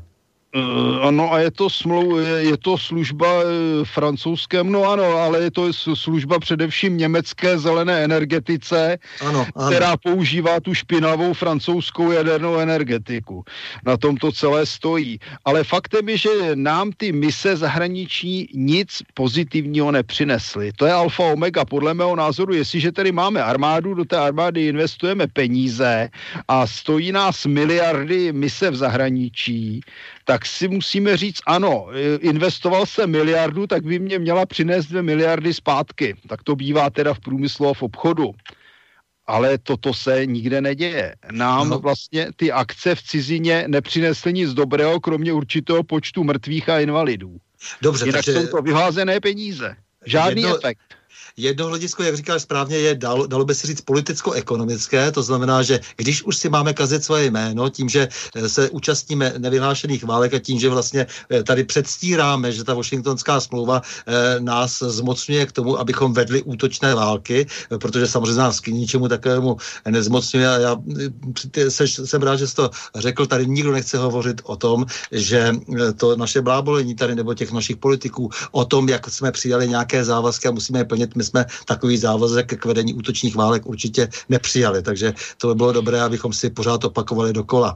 Takže to, to je ale jedno hledisko dobře, když už si teda kazíme pověst a pleteme se do věcí, do kterých se vůbec píc nemusíme a bojujeme tam za nějaké e, cizí zájmy, e, tak e, kde je ten efekt, že jo? Protože co se nám slibovalo všechno možné, nebo si slibovali někteří od například invaze do Iráku, ale nedostali jsme za to vůbec nic z ekonomického hlediska. No, tam jsme prodali pár letadel, ale to je jako když plivne, když to řeknu na rovinu. No, rafinérie, které jsme tam stavěli a tak dále. No tak si dneska opravují jiní, že to, to jako o tom nemá cenu se bavit. Prostě Irák to je, a vemte si, vážení, že mluvíme o e, činnosti naší armády od roku 2002 a máme rok 2021. Uh-huh. My téměř 20 let šaškujeme v Iráku a v Afganistánu Sedm let šaškujeme v Mali a efekt naprosto žádný. Žádné teroristy jsme tam neporazili. Tam otamtud američani hledají, kudy by otamtud odešli bez velké ostudy.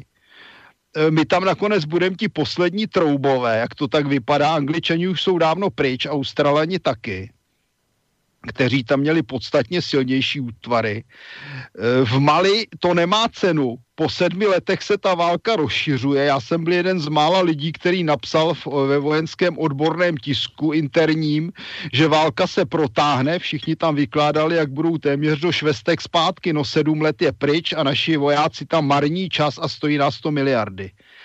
Eh, Irák a Afganistán nepřinesl vůbec nic, na to tam v podstatě utrpělo porážku, když to řekneme úplně na rovinu a na tvrdo. A naopak to podpořilo eh, narkomafie, export opia nebo komponentů pro výrobu opia z Afganistánu vzrostl asi čtyřnásobně za dobu vítězství demokracie, kterou jsme tam přinesli a e, naopak se o tamtud valí terorismus a valí se o tamtud migranti. Tak kde jaký pozitivní výsledek? Naprosto žádný. Žádné teroristy jsme neporazili. Tak, a ještě se tě zeptám, samozřejmě, tedy toto je, jak jsme si říkali, to politicko-ekonomické hledisko, ale, e, a třeba i morální, ale nicméně, e, co to přineslo armádě jako takové, dá se říct, že tím získala nějaké zkušenosti, tím, že se budují nějaké kontingenty, které e, v podstatě za, jenom nějaké zahraniční expedice, které potom jak si dělají to, co dělají, to znamená celou sérii misí tady naplnili a z toho tedy žádný efekt pro stát. Je z toho alespoň nějaký efekt pro tu armádu samotnou. Znamená to kumulaci více zkušeností, znamená to e, nějaké vpravení se vlastně do toho nového světa, nových boj, bojových podmínek. E, je, to, je to nějakým způsobem, takhle se to aspoň e, přednáší, takhle to ti různí e, generálové e, typu Pavla e, vysvětlují veřejnosti, jak je to nesmírně důležité, jak ta armáda vlastně e, tím roste.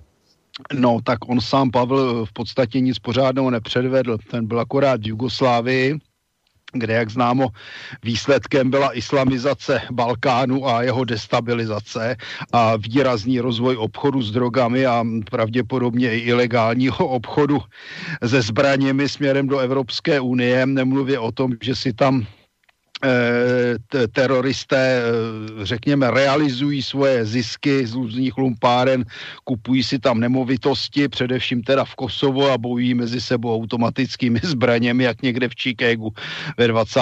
letech za prohybice, o čem se samozřejmě mlčí a naopak se tam cpou stále miliardy euro, aby to aspoň vypadalo, že se tam žije téměř jako téměř jako mezi lidmi a ne jako v zločineckém státě. Eh, takhle, pokud se týká obrany našeho státu, tak nám mise nepřinesly téměř nic, říkám téměř. Nějaká vycvičenost vojáků je o ničem, protože tam je úplně jiné bojiště. Já jsem tam byl, vím, o čem mluvím. Eh, bojiště v Evropě a bojiště v Iráku a v Afganistánu je jiné, přírodní podmínky jsou jiné, počasí je tam jiné, druh bojové činnosti je jiný. Jediný, kdo tam mohl získat nějaké z praktické zkušenosti, byli doktoři v polních nemocnicích, prosím, ano.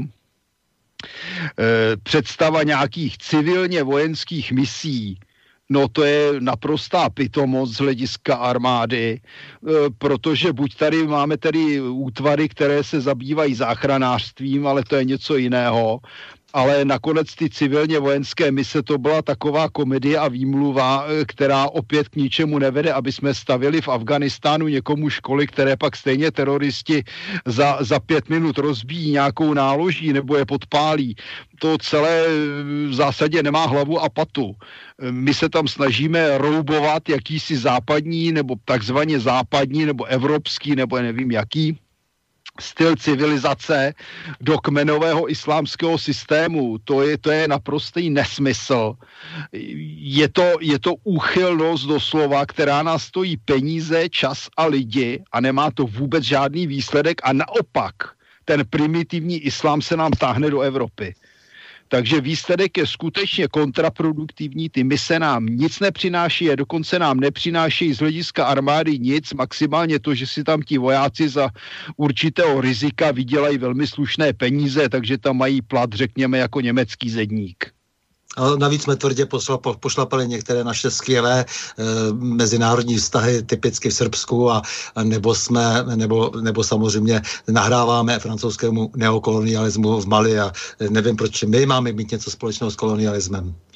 Eh, samozřejmě, no to je úplný výsměch první republice a prezidentu Masarykovi, že jo. Eh, to, byla přece, to byl přece stát, který byl zásadně proti rasismu, zásadně proti kolonialismu, zásadně proti otrokářství a dneska eh, co vidíme v praxi? vidíme kolonialismus. Jestliže je to kolonialismus bělochů v Africe, no tak je samozřejmě rasistický. No a když se podíváme, jak se na naše lidi dívají naši západní spojenci, tak jsme u toho rasismu, který jsme tady zažili za doby třetí říše. My jsme se vrátili do situace, která je horší, než byla v předlistopadovém období. Jo, jsme v lokajském postavení, nic nám prakticky nepatří a ještě se, se musíme natírat černou barvou nebo térem a lepit na sebe peří. No a ještě si kup chrániče na kolena, až si budeš klekat před černochy. ještě, ještě tady budeme jako samozřejmě prosazovat uh, Black Lives Matter. Tak uh, prosím tě, co by mohlo vlastně tuhletu, zastavit tuhletu prohlubující se armádní dekadenci? No to se musíme podívat, že na prohnilý stát, který je kolonií Evropské unie neboli Německé Evropské unie. Ta alfa omega problému. Potom se musíme podívat na odbornost ministrů obrany. Já jsem si je pro jistotu sepsal. No a když se na to podíváme, tak Metnar, Šlechtová, Stropnický, Picek, Nečas, Píková. Jedna větší hrůza a trapas než druhý i když Picek to dotáhl na generála, ale připomínám, že to je spojarský generál, který značnou část své kariéry strávil jako lokaj na hradě a jako minister nepředvedl vůbec nic a jako náčelní generálního štábu taky ne. Možná hodný, hodný člověk, ale jinak naprostý trapas, akorát jeho sexuální rejdy a podobně. Takže když se podíváme, a to jsem odcitoval skoro polovinu ministrů obrany, Sami lidé, kteří jako ministři nepředvedli nic, v době jejich eh, vlády se dělaly mizerné nákupy. A když se podíváme dlouhodobě, tak kdo byli schopnější ministři obrany? Lobkovic byl tam chvíli, Kostelka byl tam rok, eh, ku podivu Parkanová, ne že by Parkanová něčemu rozuměla, ale měla kolem sebe aspoň odborníky, který tam dosadil Kalousek. Barták, a Vondra, který byl sice inteligentní, ale bohužel dostal velmi různorodý tým, takže tam měl něk pár lidí schopných a za to Haldu Mamlasu, kterému tam nadspala ODS a kteří se snažili dělat revoluci a zlikvidovali i to, co bylo na armádě dobré. A po Vondrovi jedna přehlídka neschopnosti a zoufalství. No, dobře, já samozřejmě respektuju to, že je tady nějaká tradice po tom, co se všechno stalo v Evropě, že jsou ministři civilisté, eh, takže bych rozuměl tomu, že je to jako nějaký jaksi politik s velkým přesahem, ale samozřejmě někde by se měla dělat koncepce a minimálně teda na úrovni náměstku a pak samozřejmě tady generální štáb a ta koncepce samozřejmě by měla být vysoce odborná. Eh, to mi tady schází, protože eh, na tom se samozřejmě musí ti politici shodnout a přesně jak jsi to říkal, když nakonec je tam ministr, který představuje tedy jaksi opravdu teda ten, civilní zájem, to znamená, aby se nechopili diktatury generálové, byť to tady samozřejmě nehrozí, ale říkám, je to nějaká evropská tradice, my nemáme eh, tradici americkou, eh, že by všude možně v politice se objevovali generálové, eh, tak bych to uměl, tomu bych uměl i eh, rozumět, ale nicméně někde přece se prostě musí vytvářet nějaká koncepce. Kdo vlastně dneska na, ty, na té obraně vytváří ko, koncepci? Kdo, kdo tam je prostě ten, kdo přijde, ten ministr eh, akorát řekne prostě jako možná přenastaví trošku mantinely doprava doleva, ale jinak samozřejmě nechá pracovat eh, odborníky, kteří eh, mají představu a vizi prostě eh, na 20 let dopředu. Jenomže u nás je vize tak na rok dopředu. V no tom no, je právě. zásadní problém tohoto v státu. Oboru. Hmm.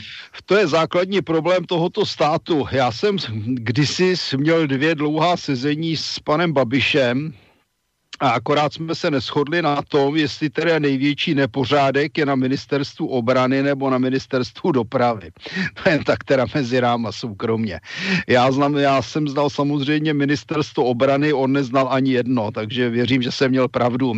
Obrana totiž byla takovým otloukánkem, na kterého se kašlalo a šetřilo se na něm od roku 90 v podstatě dlouhodobě. Já si sleduju Až... jiná ministerstva, mohl bych velmi přispět a myslím, že bychom se hodně shodli. Ano, je to možný.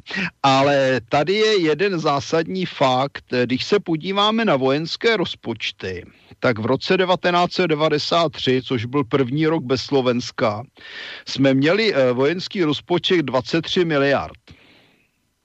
V roce 2000 jsme měli rozpočet 44 miliard. V roce 2010, než nastoupil Babiš, jsme měli 51 miliard, což nebyl za těch 10 let velký e, vzrůst. V roce 2020 máme 75,5 miliardy. My máme obrovský nárůst vojenských výdajů. To je první věc. Přitom efekt není vůbec vidět. Mm-hmm. To je alfa omega. Nemusíme se bavit o tom, co se všechno rozprodalo a rozkradlo. Ale tady vidíme tu obrovskou nekoncepčnost. A je to dáno čím? No za prvé, ministři by měli mít odborníky kolem sebe. Evidentně je nemají. Když se podívejme na samotného Babiše, on si udělal vojenského poradce z nějakého pomladšího důstojníka, jehož nej, nejlepší úspěch bylo to, že dobře lezl po liánách. Přitom by tam měl mít znalostního experta. A tím začíná problém. Naše armáda se totiž přesouvá pomalu a jistě od armády univerzální a s určitým rozhledem k armádě takzvaně, já to říkám, silných a blbejch. To znamená, stáváme se ne samostatnou, stále méně samostatnou armádou, ale stáváme se jenom tím pomocným kanonem, futrem té Evropské unie a NATO. Ono jako dokladem je fakt, že eh, čtvrtá brigáda rychlého nasazení vlastně je dnes součástí Bundeswehru už jako za, za toto by zasloužil být postižen Stropnický v maximální míře, protože něco takového si nedovedu představit ani za prezidenta Masaryka, ani za prezidenta Beneše, ani za uh, jiných uh, politiků. To je, to je naprostá lumpárna, že něco takového někdo provedl na základě historické zkušenosti. Tím bych začal. A to je, to, je, to je jenom odraz toho, kam odešel náš průmysl. Montovny, eh, které patří Němcům. Z velké části. A eh, výsledek je ten, že jsme skutečně koloní a jsme koloní i z toho vojenského hlediska. Když se podíváme na naše náčelníky generálního štábu, no to jsou samý posluhové. Pavel, Opata. To jsou lidé, kteří sloužili v zahraničí a stali se z nich posluhové cizích zájmů. Především za velké platy. A když se na to podíváme z toho drsnějšího hlediska, no tak nikdo ve spravodajském světě neskrývá, že vojáci, kteří absolvovali západní vojenské školy anebo seděli na vysokých politických funkcích v NATO, že to jsou dneska zaměstnanci zahraničních zájmů a zahraničních tajných služeb. On vám to nikdo písemně nedá, ale když se na to podíváte z vzdálenějšího hlediska a podíváte se na světový vývoj, tak všichni absolventi různých těch amerických škol, kteří působili v Latinské Americe a v Africe, nakonec skončili jako protinárodní vojáci, různí diktátoři a podobně. Spou nám je do politických funkcí. Podívejte se na takového Pavla. To je typický příklad. No, a, dokonce, dokonce kandiduje na prezidenta. Že? No Takže právě proto, no to, to jako, to tak u nás kandiduje kde kdo, že u nás měla být prezidentkou Albrightová, bych připomněl. Konec konců ta šéfuje Aspen institutu, kde, kde sídlí také Pavel, že?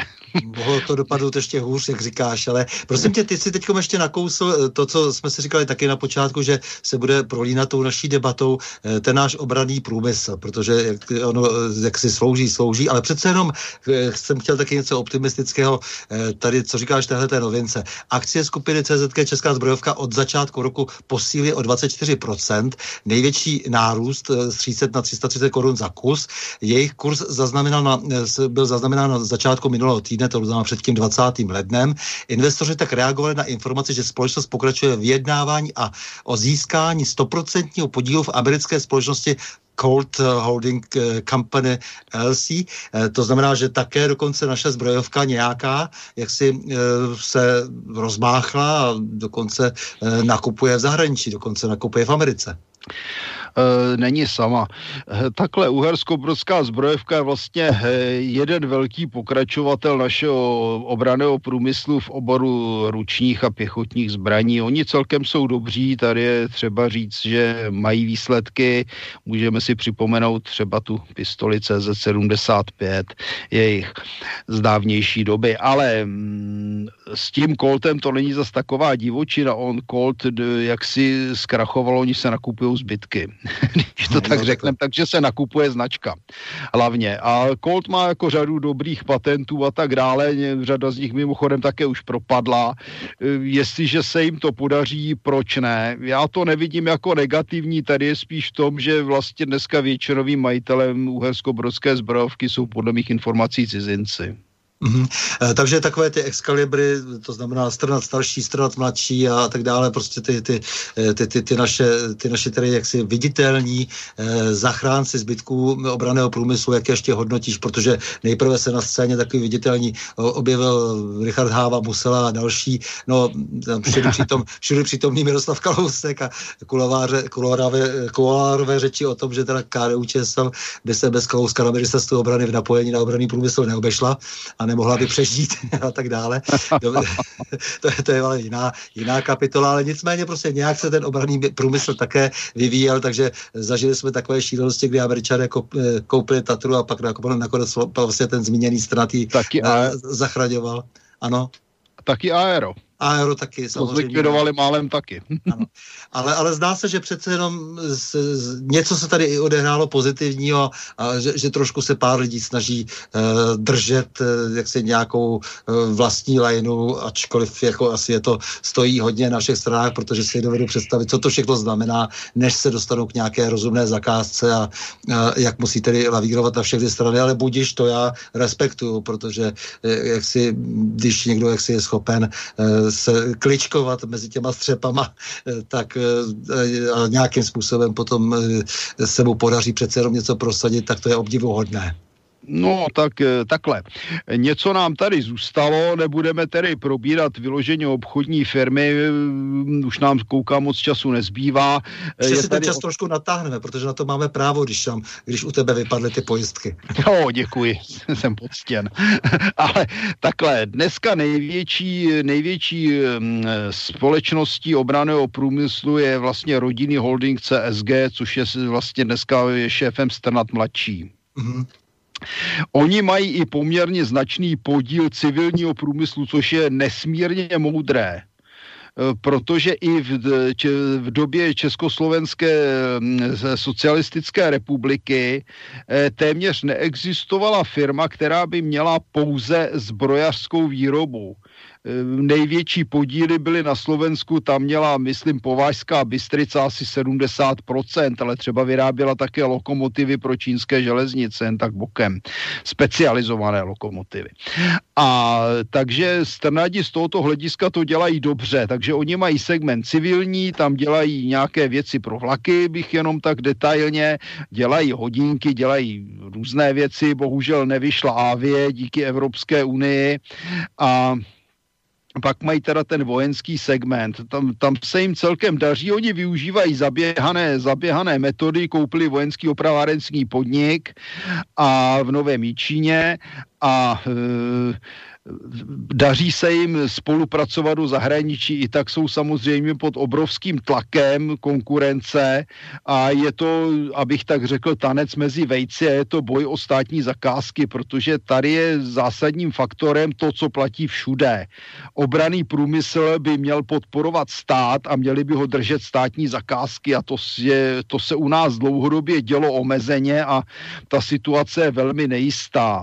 E, nejedná se tedy jenom o CSG. Je to dané také tím, že máme malou armádu a jsou tady samozřejmě mračna lobbystů ze zahraničí, kteří by se nejradši našeho obraného průmyslu zbavili úplně a dodávali sem jako do nějaké africké kolonie. Naštěstí se jim to úplně nedaří, ale nicméně ty propady jsou veliké, ty tlaky jsou veliké a naši politici se moc nepředvádějí. Mm-hmm.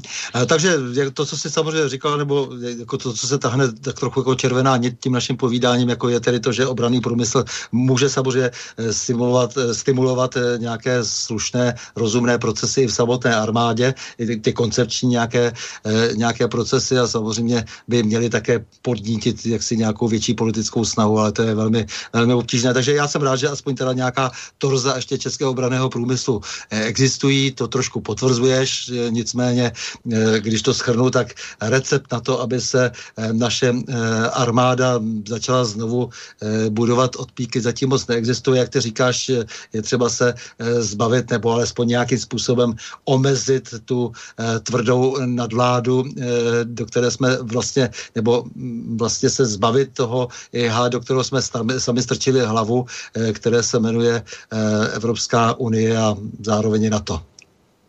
No je to tak, eh, protože, protože tady byla řada případů, kdy vyloženě postupovali i naši ministři obrany proti zájmům naší armády a to je, to je samozřejmě velmi špatné.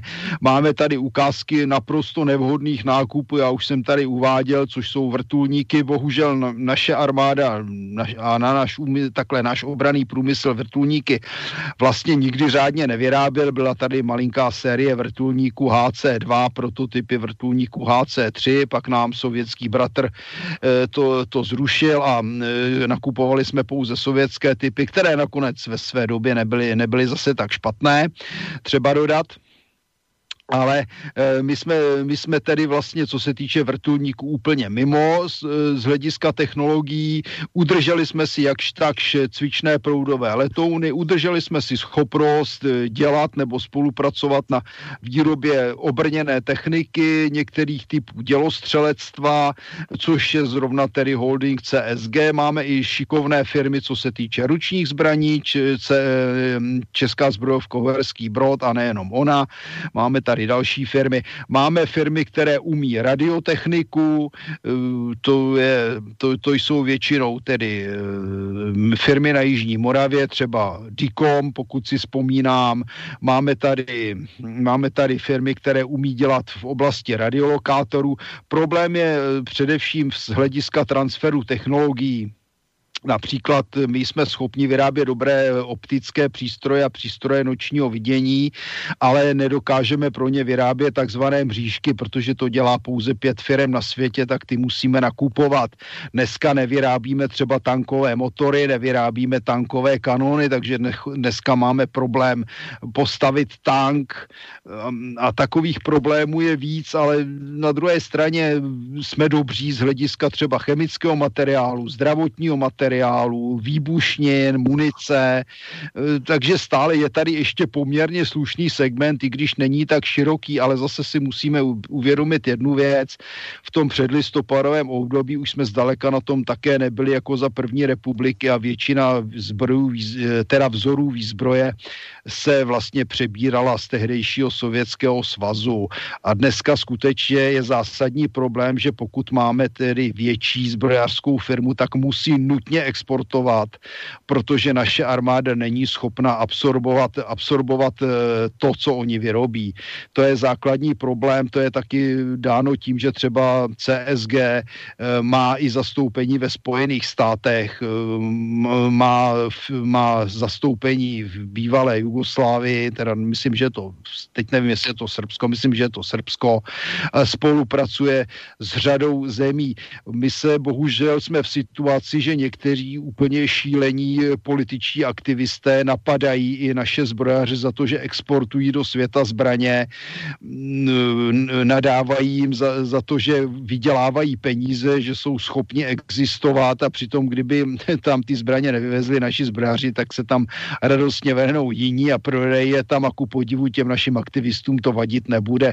Takže tady vidíme skutečně tu špinavou politiku z ne toho nejhoršího i spolupráce v rámci Evropské unie a na to je velmi nejistá protože tam si samozřejmě každý svými lokty snaží prosazovat svoje zájmy.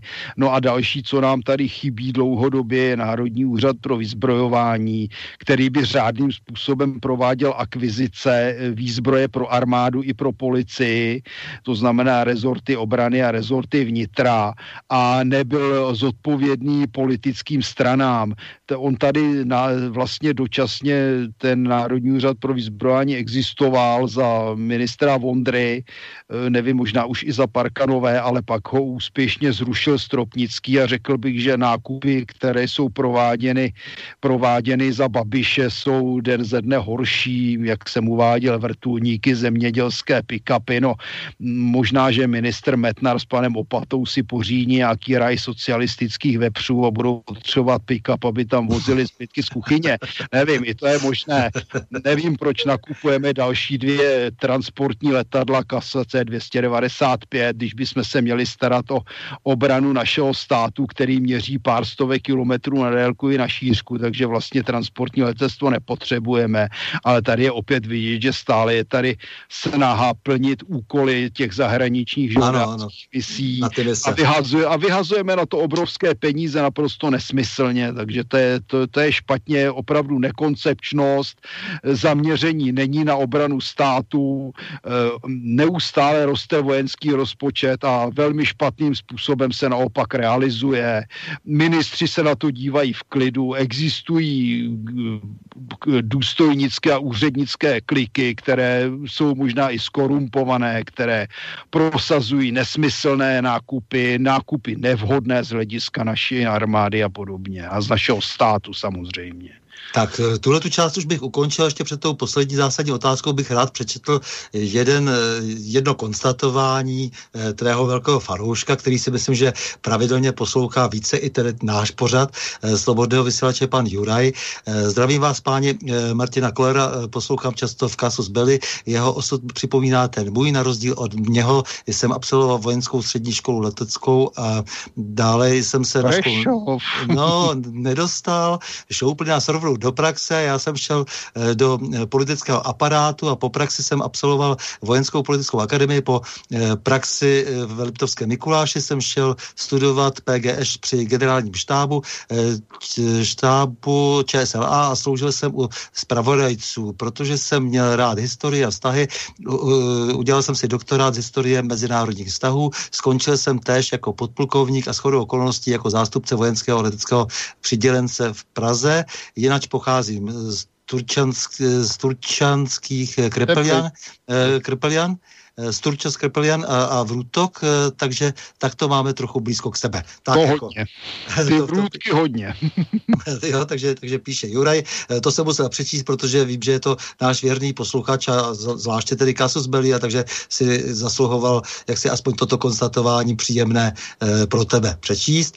No a ještě tady jedna otázka, dnes se ještě dostaneme trošku k té velmocenské politice, kterou bychom mohli zakončit, e, nebo té, té velmocenské situaci, jak je rozehraná tady. Dobrý večer, páni, ale to s námi dnes nesouvisí. Zachytil jsem, že se chystá na úrovni EU eh, otevřít otázka Benešových dekretů. Máte o tom nějaké blížší informace eh, s pozdravem Lubo. Eh, je to opravdu trošku mimo, ale já si myslím, že jak, jestli chceš odpovědět, tak odpověz. No, těch... co já vím, co já vím, tak díky prezidentu Klausovi a tím, že donutil Evropskou unii k nějakému doplňku Lisabonské smlouvy, tak už by tato možnost neměla existovat.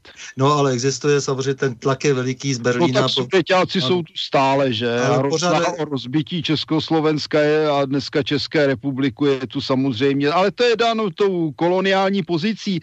Teď se musíme podívat, nakolik se kdy, který politik náš vedoucí nebo i poslanec ozval proti Evropské unii. Řádný. No nikdo, nikdo. Můžeme se podívat na celé spektrum, maximálně někdo z SPD se ozve a to je všechno. Můžeme se na to podívat od soudružky konečné, od komunistů až po pana Kalouska. Všichni tam v podstatě hlasují e, tak, aby to vyhovovalo těm nahoře, protože se z toho mají. E, to je obrovský problém. My dneska máme blok, e, blok politických strán od ANO až pod TOP 09, mezi kterými v zásadě není žádný rozdíl.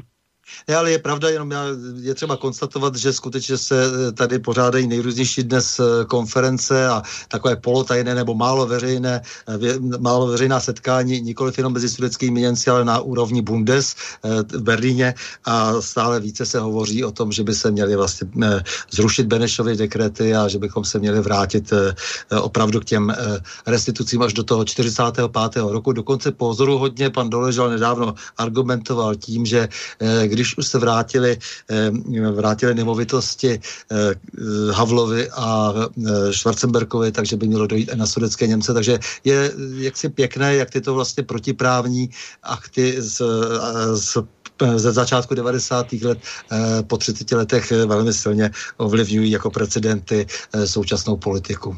No, to tak. znamená, ten zásadní, zásadní faktor je odejít z Německé Evropské unie. Tečka. Jakmile se toto stane, tak je konec neustálým snahám o revizi výsledků druhé světové války, je konec neustálého adorování rakouského prasečáku zvaného Rakousko-Uhersko, kde, kde jsme byli neustále vlastně utlačovanou národnostní skupinou, ať my nebo Slováci, Poláci, Chorvati, vlastně všichni z toho Rakouska prchali a dneska, když se podíváme na současnou historii a propagandu, tak zjišťujeme, že vlastně se všem v, v tom Rakousku úžasně žilo, všichni tam byli nadšení. Je zvláštní, když, se, když všichni tak byli nadšení tím Francem Josefem a tou Marí Terezí, že se teda Češi nepostavili na odpor a nevyhnali teda ty legionáře a Masaryka a Štefánika a nebojovali zuby nechty o to, aby mohli zůstat Rakušáky. Skutečně ta drzost a sprostota při přepisování naší historie nemá obdoby.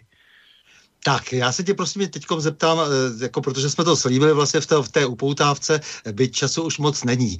Eh, jak vlastně ty dnes vidíš eh, tu velmocenskou politiku? Jak, jak vypadají vlastně ty arzenály, arzenály těch velmocí, to znamená těch velkých velmocí opravdu, to znamená Spojených států, Číny, Ruska. Drží se skutečně v rovnováze, nebo je tam tedy jaksi nějaký balans? Teď se opravdu bavím o, té, o, těch, o těch zbraních, teď se nebavím ani tak o politice, o ekonomice, eh, nebo existuje podle tvých eh, informací nějaká skulinka, eh, kdy by jedna z těch velmocí mohla získat převahu, protože jak si je v nějakém vývoji dál náhle by třeba mohla zařídit elektronicky, že zůstanou všechna, já nevím, všechny, všechny systémy, všechna letadla na zemi a tak dále, všechno se zobrazí třeba a v tom okamžiku vítěz bere všechno. Nebo se zdá, že v tomto není zatím jaksi eh, ne, nebezpečí nějaké velké dominance jednoho hráče? Tak to především nikdo neví. Uh-huh. My, my jsme pohybujeme v situaci, kdy nevíme, na jaké úrovni je výzkum umělé inteligence v Rusku, v Číně a ve Spojených státech. Předpokládá se, že, tak, že takzvaná synergie, to znamená, kdy umělá inteligence se dostane na úroveň lidské, by měla nastat zhruba za 30 až 40, případně 50 let. Ale my nevíme, jestli je to skutečně pravda a kde kdo ve výzkumu je. To je první věc. Takže nevíme, jak dopadnou výsledky případnou elektronického boje. V současné době je vývoj mezi Ruskem, Spojenými státy a Čínou přibližně vyrovnaný. Možná, že Spojené státy mají nějaký malý, malý náskok. To, to, co se týče tedy elektronického boje, umělé inteligence, robotizace. Problém je v tom, že například Spojené státy eh, vypustili za poslední období 10 tisíc satelitů a chtějí dostat v nejbližších, eh, nejbližších letech do vesmíru 40 tisíc. To, tyto satelity se samozřejmě mohou používat i vojensky a to je velký bezpečnostní problém. Eh, dále je tady otázka celkové síly. No na to a Spojené státy, když se na to podíváme, tak mají přes 800 milionů obyvatel. Rusko má 146 milionů obyvatel. Eh, dohromady, když posčítáme eh, ozbrojené síly, tak Rusko má milion 100 tisíc a nějaké vojáky, jenom Spojené státy jich mají milion 300 tisíc a dohromady Evropská unie, když se dá dohromady dohromady s Tureckem, tak je to taky výrazně přes milion. Takže početně má na to zhruba dvoj až dvoj a půl násobnou převahu jenom v lidech a zhruba 15 až 18 násobnou převahu, co se týče ve velikosti vojenského rozpočtu ročního. Eh, na to má převahu v letectvu, které je zásadním faktorem na bojišti. Vytváří 60% palebné síly. Rusko má dílčí převahu v tancích a obrněné technice, ale má poměrně velké množství zastaralých typů. Takže všeobecná převaha je na straně NATO a Evropské unie, což je v podstatě zase jenom filiálka amerických zájmů a NATO. Eh, Rusko vlastně není schopno se ubránit eh, bez jaderných zbraní. Z toho vyplývá, že pokud bude zahájena válka v Evropě, eh, bude s velkou pravděpodobností jaderná. Co se týče Číny, tak dneska je sice stále ještě slabší než Spojené státy, ale stále dotahuje.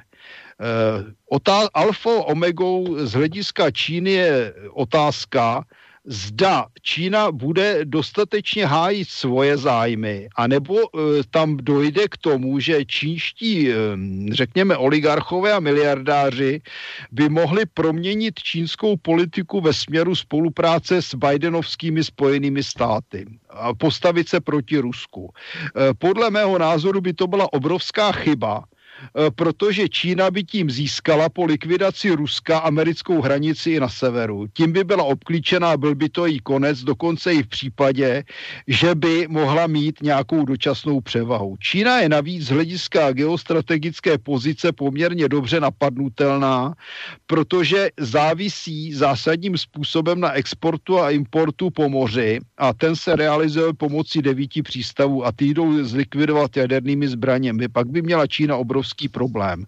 Pokud Čína nebude spolupracovat s Ruskem, tak si tím kope vlastní hrob. Ono zatím se to jeví tak, že spíš je to tak, že s tím Ruskem spolupracuje, protože to Rusko možná představuje dnes pro ní z, z ekonomického hlediska, ale samozřejmě i z vojenského politického eh, jakýsi týl, protože Rusko má suroviny, které Čína nutně potřebuje, protože ona představuje takový velký vír, který pohlcuje eh, obrovské množství surovin všeho druhu. Že jo? Samozřejmě, ale z hlediska Bidenovců, nebo jak říkám Sorošovců, spíš, že Biden je kašpárek, to si nedělejme žádné iluze, tak bude tendence nabídnout Číňanům Sibiř, eh, pokud eh, ano. podrazí Rusko. Jenomže, jak říkám, imperialistická politika, o nic jiného nejde, je taková, že dobře, no tak porazí Rusko, ale pak zůstanou ještě ty dva poslední hráči. Spojené státy, Evropská unie, Japonsko a další na jedné straně a Čína na druhé. Takže pokud Číňani udělají tu chybu, že opustí Rusko, tak na to doplatí a dostanou se zpátky před někam do roku 1900. Tak, tolik eh, Martin Koller. Vážený Martine, já ti moc děkuji za věcný rozhovor, plný konkrétní taky dat i logických vývodů a hodnocení. A hlavně za to, že jako jeden z mála se i nadále strachuješ o naši bezpečnost, když už to nedělají politici, kteří to mají v popisu práce. No tak oni jsou za to zaplacení, aby neměli strach o naší bezpečnost, ale o zájmy našich, eh, našich německých vládců. Případně amerických. Tak s vámi, milí posluchači, se také loučíme to s přáním. Mějme se rádi, buďme svobodní, zpříjmení, nevěšme hlavu. Stojíme při svých bližních i národech. Nepřátel se nalekejme a na množství nehleďme. Pořadu na Prahu změn se uslyšíme opět za týden v pondělí 15. února v obvyklých 20 hodin a 30 minut. Naslyšenou a do počutě.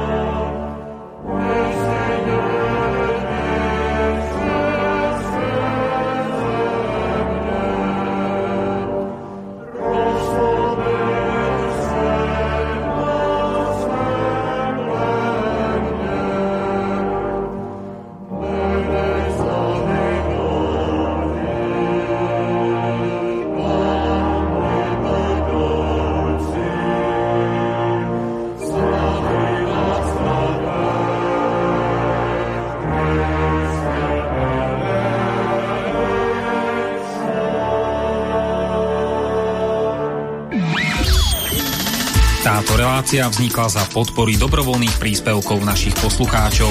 Ty, ty sa k ním môžeš pridať. Viac informácií nájdeš na www.slobodnyvysielac.sk Ďakujeme.